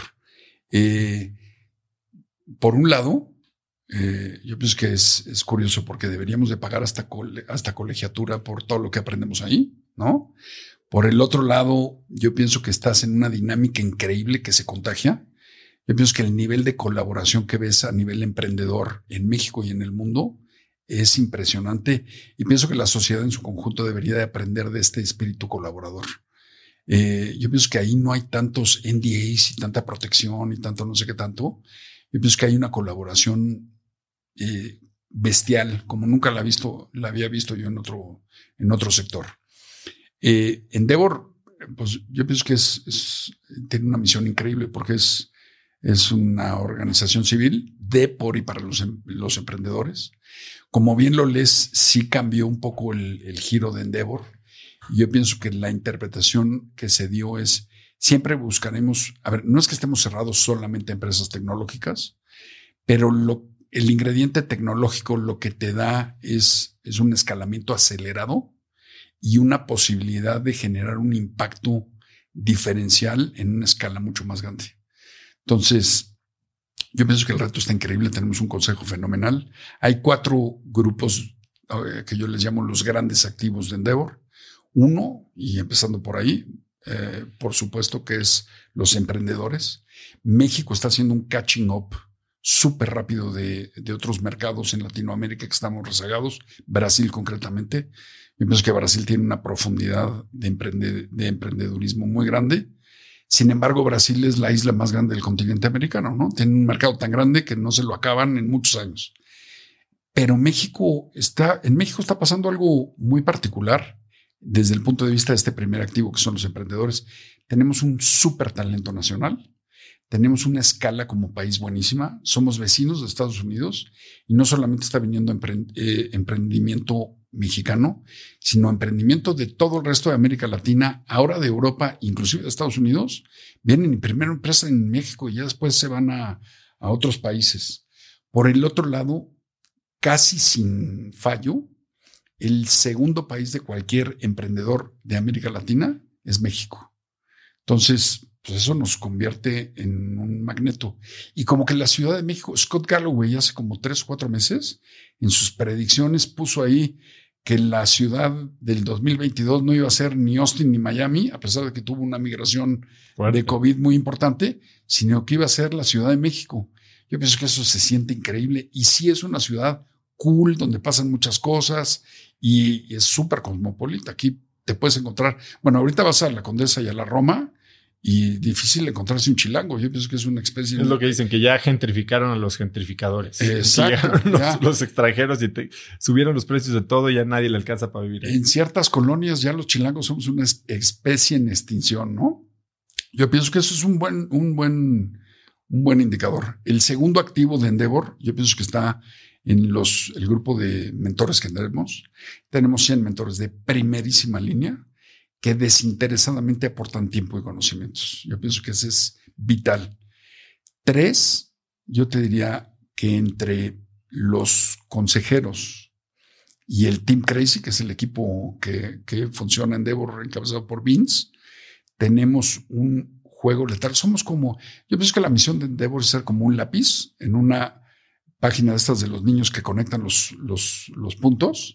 Endeavor es ese lápiz que va conectando los puntos y que y que va acercando voluntades y potenciando posibilidades. Y por último, que no lo quisiera dejar eh, de lado porque también es importantísimo, tenemos un relacionamiento con los venture capital, bueno, angel investors, seed investors, venture capital y, private equity, que acaba de completar la, la, ecuación. Ahora, el reto es increíble porque hoy en México ya por fin el año pasado empezamos a acuñar unicornios que vaya, es un indicador que te puede gustar o no te puede gustar, pero ya tenemos cuatro, este, todos de fintech, pero sin embargo tú ves el pipeline de emprendimientos que vienen entrando y yo pienso que estamos teniendo que cambiar la manera de cómo estamos atendiendo a los emprendedores de la cantidad de emprendimiento que estamos viendo. Si de repente hay muy buenas noticias, este, ves eh, bueno, SoftBank y General Atlantic y algunos otros han hecho unas inversiones específicas en América Latina y en México muy buenas. Me parece que eso ha eh, detonado más interés en el país. Y, y, lo que vemos es no un momento mexicano, un movimiento de emprendimiento mexicano que yo pienso que nos va a dar para rebasar a Brasil y para seguir haciéndonos sentir orgullosos de México. Me parece que esa es la parte más bonita y, yo pienso que el futuro de, para convertir a México en el país que queremos está en, en el emprendimiento. ¿Cuál crees que es el reto más grande? No que enfrenta precisamente Endeavor, que me dijiste, es cómo, cómo sirves a una población que tal vez te necesita, que crece tan rápido cuando tu empresa es una empresa de servicios de mucha relación, regresando a lo que dijimos al inicio. ¿Cuál crees que es el reto más grande que, enfrenta el emprendimiento latinoamericano hoy? Tuvimos un momento increíble, 2019, 2020, 2021, la fiesta de los unicornios. y bueno, pues a juzgar por lo que está pasando en, otros mercados, principalmente en Estados Unidos, y lo que está pasando en, en, términos de fondeo, en series más avanzadas, serie C, serie B. ¿Qué es lo que va a pasar en Latinoamérica? Estas gripas, como tú lo dijiste, ¿no? Cuando Estados Unidos le da gripa, a nosotros nos da pulmonía. Eh, ¿qué, va a pasar? ¿Y qué tenemos que esperar o cómo nos preparamos para que eso tal vez sea, hasta como lo hemos dicho todo el programa, una oportunidad? Mira, específicamente en México, pero en el resto de América Latina, todavía hay bastante terreno por recorrer. Desde el punto de vista de emprendimiento, no veo una saturación, a pesar de que los tickets se han elevado y se ha vuelto eh, un poco más digamos, más de moda y más eh, moneda de cambio y, este que dices, la danza de los unicornios y todo lo que gustes, yo pienso que por el pipeline tan nutrido que se ve y la madurez que ya estamos empezando a ver de la cultura del emprendedor que saca adelante una empresa, pero sigue con ese espíritu emprendedor y de repente ya trae otra, se están generando permíteme la palabra porque se usa en el ecosistema emprendedor, pero las mafias positivas de de casos exitosos están empezando a contaminar positivamente más a la sociedad. Yo pienso que eso está increíble. Pienso que dentro de mercados más saturados como el, el americano o el europeo, donde ya es business as usual, ya es más maduro, ya es otro tema, la oportunidad que tenemos aquí en, en México en particular es, es enorme. Pienso que de repente, por poner un ejemplo, pero las fintech, en, en un país donde el 92% de la gente usa dinero en efectivo y, el 50, y 55 millones de, la gente, millones de gentes no tienen acceso a crédito, es un mercado, es una gran oportunidad y súper atractivo y demás. Pongo lo de fintech porque es un poco lo que más claro. de moda está. Ahora, del otro lado, lo que te diría es, yo pienso que un poco está empezando a ver un poco el sentimiento de que puedo emprender y traigo un deck de 10 hojas y con eso alguien me va a dar un cheque de 10 millones de dólares. y sí lo ves. Y, y, ahora que estoy empezando con el, el, fondo que lancé, el Cracks Fund, eh, hay PowerPoints de 40 millones de dólares. Sí. Ahora, yo pienso que sigue habiendo muy buenas ideas soportadas por muy buenos emprendedores que están en un early stage que sí lo puede valer, pero pienso que también hay la tentación de gente que no está tan metida en el ecosistema que puede interpretar que es un cheque al portador más que una aportación de capital. Y yo pienso que es un gran día cuando tú puedes levantar una ronda de capital, pero yo pienso que ese es el comienzo de la película, no el fin de la película. Lo dices y creo que eso es lo que me repiten y la gran diferencia entre un emprendedor eh, experimentado y uno nuevo, porque el nuevo festeja la ronda y el otro casi, casi, hasta la sufre, porque uno ya vendió un cacho de empresa y dos sabe que ahora tiene una responsabilidad enorme, ¿no? Hay que hacer el trabajo. Y las películas infantiles empiezan así, o de menos cuando mis chavos eran chicos, empezaban con las amenazas del FBI y después venía la película. Yo pienso que cuando levantas la ronda tienes que entender perfectamente los compromisos y las expectativas que vendiste. Es un gran momento, sin duda. Es un trampolín, pero ahí empieza la historia. ¿eh? Uh -huh. Y a lo que hay que abocarse es a convertir en realidad todo lo que se generó y a, y a, generar una historia bonita. Pienso que todavía estamos ahí, pero sí existe esta tentación. Yo pienso que, sabes que no quisiera ver gente que malentendiera el emprendimiento como un casque. Claro. Yo pienso que no es un casque, es, yo pienso, ser emprendedor es una vocación, no es, no es una intermediación financiera, ¿eh? ¿no? Eh, ahora, por el otro lado, pienso que también las rayas que existían en el ecosistema del, del, origen de los fondos se han venido borrando. De repente ves ya Venture Capital haciendo Angel Investing, de repente ves Private Equity haciendo Venture Capital, y yo lo que te diría es, yo pienso que ahí es un poco como Las Vegas, yo pienso que yo soy, no, no me gusta mucho apostar, pero yo pienso que soy el único tarugo que va a Las Vegas y platico que pierdo dinero porque todos, todos los ganan. que platico, todos ganan, ¿no?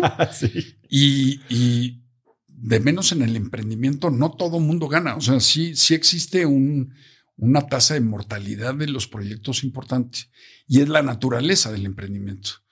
Pero yo no sé si eso puede atraer, a ver, eh, yo no sé si puede existir una especie de FOMO por no estar metido en el venture, vaya, en la dinámica y la adrenalina del venture, pero por ese FOMO le metas dinero y, lo quieras medir como si fuera private equity, ¿no? Yo pienso que el negocio es distinto, el riesgo es distinto, el premio es distinto y la interpretación es distinta. El underwriting del riesgo es distinto ahí, ¿no? Entonces, sí pienso que en algún momento puede pasar algunas cosas. Ahora, yo pienso que no todos son historias buenas y bonitas eh, yo pienso que de repente si hay, si hay, si hay una historia fea de repente, y es normal, ¿no? La vida es así. Ojalá y viviéramos todos los días felices, pero si viviéramos todos los días felices, ¿a qué aspiraríamos al siguiente, no? Claro. Eh, hay, una, hay una frase que dices tú que me gustaría que me explicaras un poquito, y no sé si es una frase tal cual, sino más bien una manera de pensar. La ambición como medio. ¿A qué te refieres con la ambición como medio? Mira, la ambición puede ser una gran palabra o puede ser una pésima palabra, ¿no? Yo pienso de dónde la sitúas tú en tu estrategia. Cuando tú eres ambicioso como medio para alcanzar otra etapa, como para exigirte, como para ser competitivo y, y demás, me parece que es el motivador más grande que puedes tener. Cuando pierdes de foco que la ambición es un medio y se vuelve un fin, yo pienso que acabas monetizando tu persona y tus valores y al final se llama Yo pienso que la ambición se empieza a aconsejar de otros términos como la acumulación o como la... Eh, empieza a asesinar valores básicos que debes de tener. Yo pienso que, que siempre es un gran driver la ambición. O sea, yo, yo no veo mal el aspirar a, vivir mejor y a tener este, más, más propiedad, más cosas, a, vivir más experiencias. Yo pienso que al contrario, eso te va haciendo, te va haciendo más rico, pero no necesariamente más millonario. Eh, pienso que la ambición como medio te va complementando tu bagaje como persona. Cuando se vuelve el fin, ya yo pienso que te lo va erosionando y lo único que se vuelve es un tema de posesión y de dinero. Yo pienso que alguien que nada más te habla de dinero, yo pienso que es una persona súper pobre. ¿Y cuáles son esos checks que tienes tú para que la ambición no te consuma, para que la ambición no, como lo acabas de decir, no consuma tus valores? Mira, no me entiendas mal, me encanta la lana, ¿eh? O sea, está perfecto. Sí, sí, me encanta.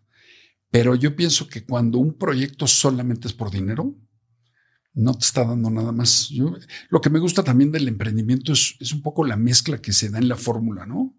O sea, sí tiene que ser negocio, pero sí tiene que tener un, impacto y tiene que tener un regreso al ecosistema y tiene que tener una mejora al cliente. O sea, hay tantos factores que no solamente es el monetario. Cuando solamente es monetario, yo, yo te diría, yo pienso que ese, ese checklist es el único. O cuando el monetario es lo que más pesa o lo único que pesa, yo pensaría, retaría un poco el, challenge al que estás entrando. ¿Y hay algo que haces tú todos los días como para cuestionarte desde dónde estás actuando? Pues mira, yo, yo pienso que todos tenemos nuestros cinco minutos de, yo pienso que a la, única, persona a la que no puedes engañar es a ti mismo. Y sea o cuando te estás bañando, o cuando vas en el tráfico, o cinco minutos antes de dormirte, normalmente haces una recapitulación de lo que te pasa en el día. Yo normalmente apunto lo que me pasa en el día, las cosas buenas y malas, ¿no? Me gusta ahí como ya. Te digo, me encanta. ¿En qué apuntas? ¿Tienes un diario? Pues mira, yo pienso que más que diario no. me, gusta mucho la tecnología, pero eso todavía lo llevo a mano. Y apunto dos o tres cosas buenas que me pasan y dos o tres malas también. Y normalmente acabo apuntando también frases que me llaman la atención, fíjate. Entonces, eh, pues con eso vas llevando. Yo pienso que acabas haciendo como de un este, una conciliación, checks and balances al final del día o del periodo de lo que sea, y dices, oye, pues hice tantas cosas, muchas son monetarias, muchas son materiales y muchas no. Pero al final, si con el balance estás tranquilo, pues sigues adelante. Si no, pues tienes que empezar a replantear, echar reversa y ver dónde te empezaste a perder, ¿no? Hasta el Waze le pasa que de repente se pierde, ¿no? ¿No? Aquí me estabas diciendo que una de las cosas que haces hasta un par de veces al año es dejar de tomar. ¿Por qué haces eso? Oye, mira, antes que nada decir, me encanta, me encanta el tequila, me encanta el vino, me encanta la cerveza. Yo, pienso que, yo pienso que las, las bebidas es un extraordinario complemento de la, social, de la socialización. Ahora, no en exceso, ¿no? Porque ahí ya la socialización se acabó. Pero pienso que una buena comida con un buen vino, con un buen tequilita, con una muy buena plática es un evento redondo, ¿no? Sin embargo, eh, eh, mira, eh, sí, sí soy bastante religioso yo pienso que empezó siendo, en algún momento me dijeron que cuaresma y adviento y el colegio al que fui y había que hacer un sacrificio. Y de ahí dije, oye, hacer un sacrificio realmente es algo que te cueste realmente trabajo.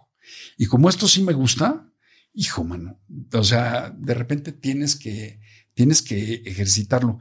Sé que hay muchos autores que dicen que la fuerza de voluntad no es un músculo. Yo pienso que sí es. Y yo pienso que un poco esto me funciona para eso y para muchas otras cosas más. Oye, ejercito mi fuerza de voluntad desde el punto de vista de salud, pues es un detox natural. Este, inclusive hasta bajas de peso y haces ejercicio más, más tranquilo, más a gusto, más lo que quieras, lo extrañas todos los días. Yo pienso que te pruebas a ti mismo que no dependes de eso para vivir. Y sobre todo, yo te diría, la de cuaresma, que es antes de Semana Santa, pues te cuesta, o me cuesta trabajo, pero no tanto. La que es en diciembre, esa sí es de a de veras, porque hay comidas, cócteles, este, todo lo que gustes y mandes, y esa sí me cuesta. Entonces, ahora sí me cuesta, pero sí la logro, caray. Entonces. ¿Cuánto tiempo duran las dos? Pues mira, cuaresma son 40 días y adviento son cuatro semanas. Entonces, pues son como 70 días. Entonces, de menos 70 de 365, bueno, no es que beba a diario, pero... Y dime algo, Paqui, ¿cómo le haces? Tal vez ya después de muchos años ya como que lo tienes programado, pero ¿cuáles son estos trucos que te permiten aguantarte las ganas? No sé, hay mucha gente que se echa el enero tohuacanero, pero se encierra en su casa. No, no, no, no, o sea, se elimina de cualquier tipo de situación. ¿Tú qué haces? Mira, las primeras veces que lo hice, que lo llevo haciendo 30 años, ¿eh? las primeras veces fue convencerme que a pesar de que es un lubricante social, no lo necesitas para pasártela bien, ¿no? Eh, pienso que también probarte a ti mismo que no eres dependiente de un vicio, también te ayuda a la fuerza de voluntad y, y, a la seguridad en ti mismo. Pero fíjate que al principio era un poco como de pena, ¿no? Y era, oye, ¿quieres una cervecita, un tequilita? Y decía, ¿sabes que No estoy tomando antibióticos y no sé qué. A la tercera vez te decían, oye, pues de, qué estás, ¿de qué estás enfermo, compadre, no? Y yo pienso que al revés fue aceptarlo, oye, pues yo hago esto y, oye, me parece perfecto si lo entiendes o no, pero yo hago esto todos los años y me gusta y punto, se acabó. Oye, ¿quieres un tequilita? No, no estoy tomando y no, no voy a tomar. Nos vemos ya en Semana Santa y nos echamos un tequilita feliz, ¿no? Entonces, yo pienso que eso ya también de realizarlo y de digerirlo y de, y de tenerlo presente, te lo hace también más llevadero. Oye, Paqui, al principio dijiste que eres un gran fan de medir y gente cercana a ti concuerda, ¿no? Y dicen que, que hasta lo mejor que puede hacer es regalarte algo para medir lo que sea. ¿Cuál es el gadget de medición más útil que tienes?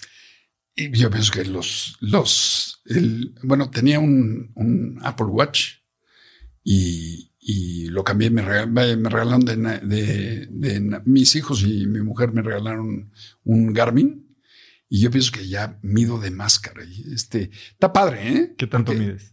Todo. O sea, las horas de sueño, la calidad del sueño, cuántos pasos, cuántas calorías, ejercicio, de todo. Este, yo pienso que sí soy hasta demasiado fanático. Yo te diría, lo primero que hago cuando me despierto es ver cómo va a estar el clima el día yo pienso que igual tengo algún ancestro inglés allí y por eso me gusta el rollo del weather, pero sí me gusta llevar una medición. Con el COVID yo pienso que me volví todavía más fanático porque cuando volvimos a la oficina era toma de temperatura tres veces al día y luego era la prueba COVID una vez a la semana y todo lo iba midiendo y tal. Entonces, yo pienso que el día que me petate voy a tener muchísimos archivos y van a decir este cuate que tanto estaba midiendo pero me gusta, me gusta, me gusta llevar el track, el track record de las cosas. El gadget más inútil de medición que tienes. El más inútil. Hijo, yo pienso que son, no, no te sabría decir, el más inútil. Algo que digas, no sé por qué estoy midiendo esto. Al final yo te diría el del sueño, ¿eh?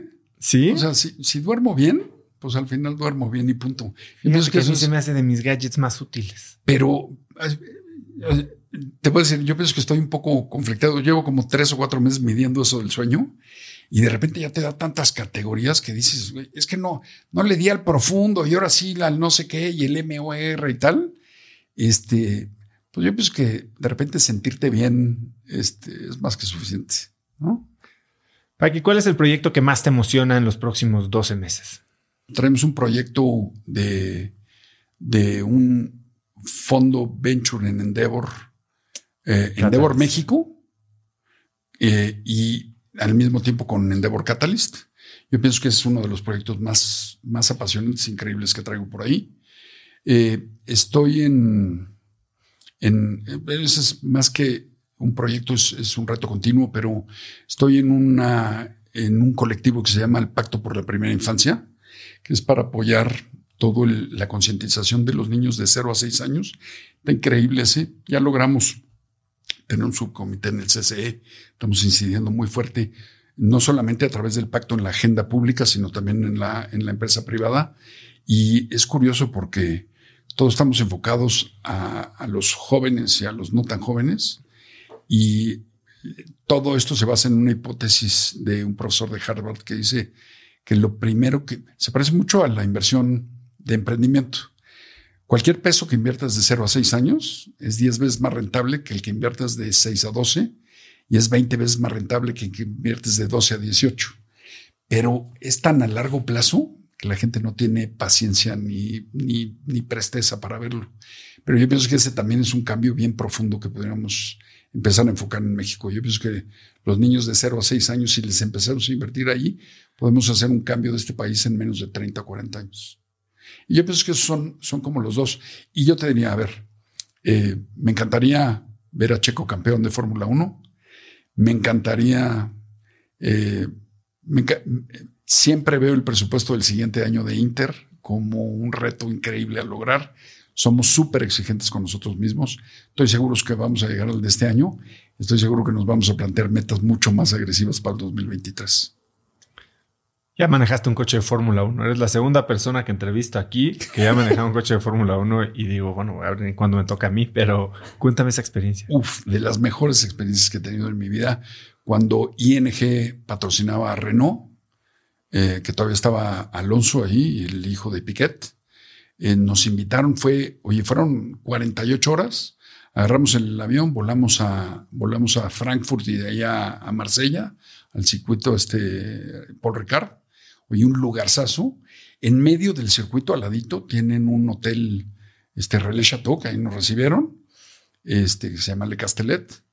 Y, oye, de las mejores experiencias que he tenido en mi vida, porque en la noche estaban los pilotos de pruebas de Renault, te explicaban un poco cómo era la dinámica, llegabas al, circuito, íbamos un grupo de, de, gente del sector, iba con Santiago, mi hermano, y algunos otros colegas, y llegabas, tenías un, locker donde tenías tu Nomex con tu nombre y tu casco y tu no sé qué tanto.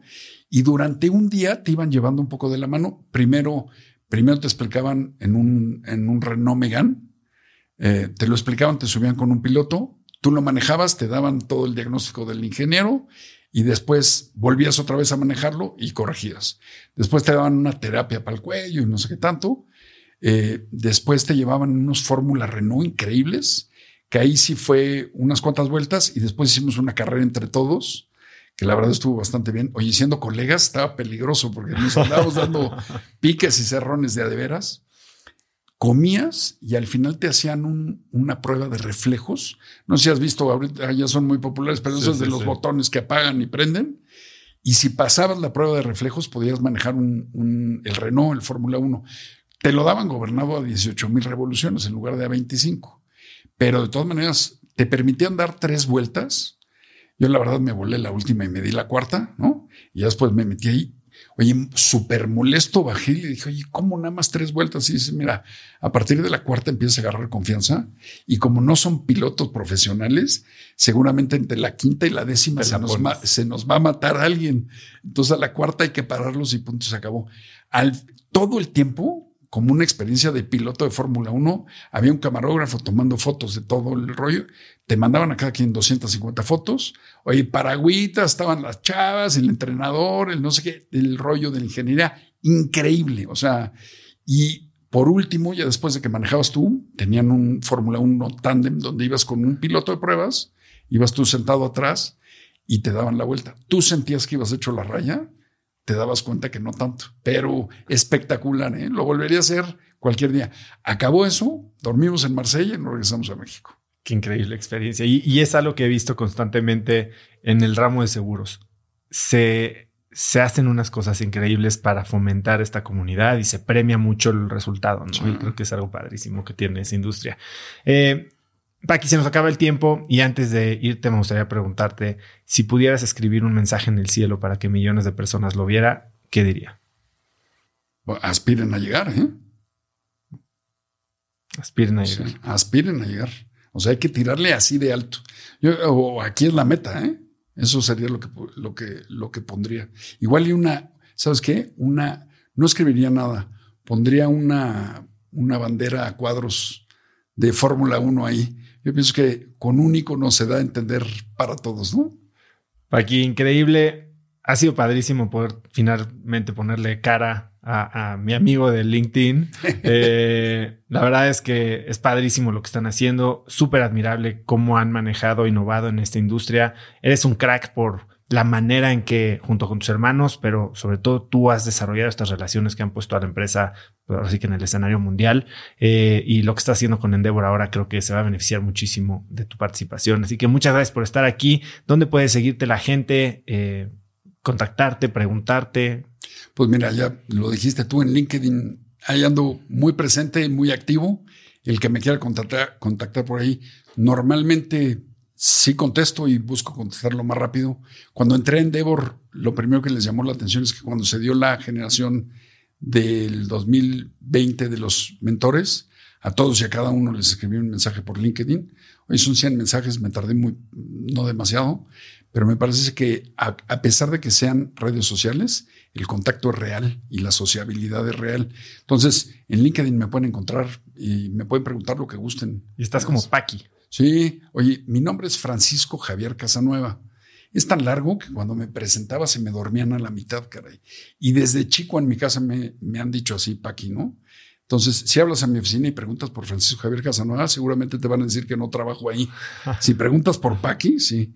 Ahora, el tema es cuando estás en España, que al, a las que les dicen Paqui es a las franciscas, ¿no? Entonces, en España sí me dicen, oye, Paqui, no te imaginábamos así. Le dije, ¿qué tal? ¿Eh? ¿Mm? Pues Paqui, muchas gracias por estar aquí. ¿Algo que quieras agregar?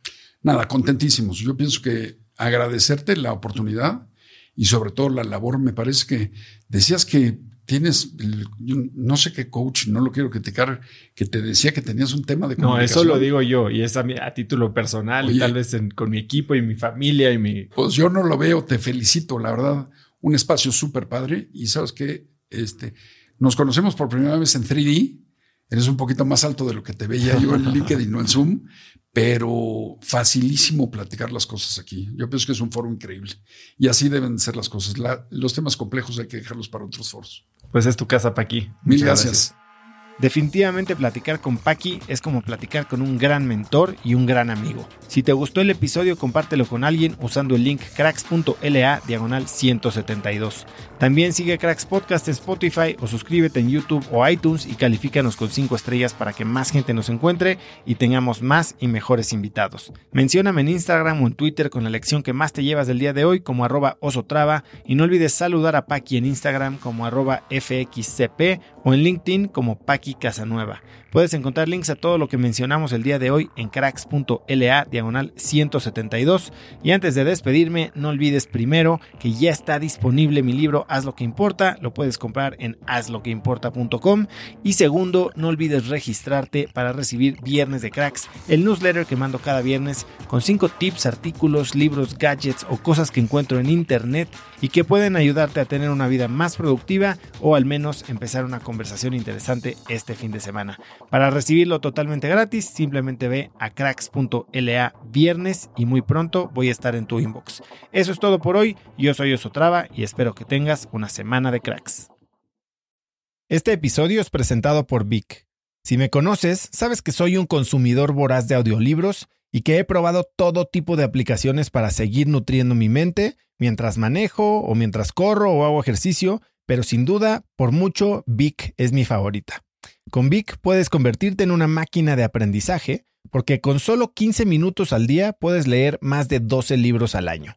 En Vic tienen más de 250 mil títulos y puedes escuchar resúmenes de bestsellers en menos de 15 minutos o libros completos, incluido mi libro Haz lo que importa, así como mis Vic originales como Cómo combatir el síndrome del impostor. Vic, por ser escucha de cracks, te regala 7 días de prueba y después contenido ilimitado por solo 167 pesos al mes en un pago anual de 1.999 pesos al suscribirte a Vic. Simplemente ve a cracks.la diagonal Vic. Vic se escribe B alta E E K.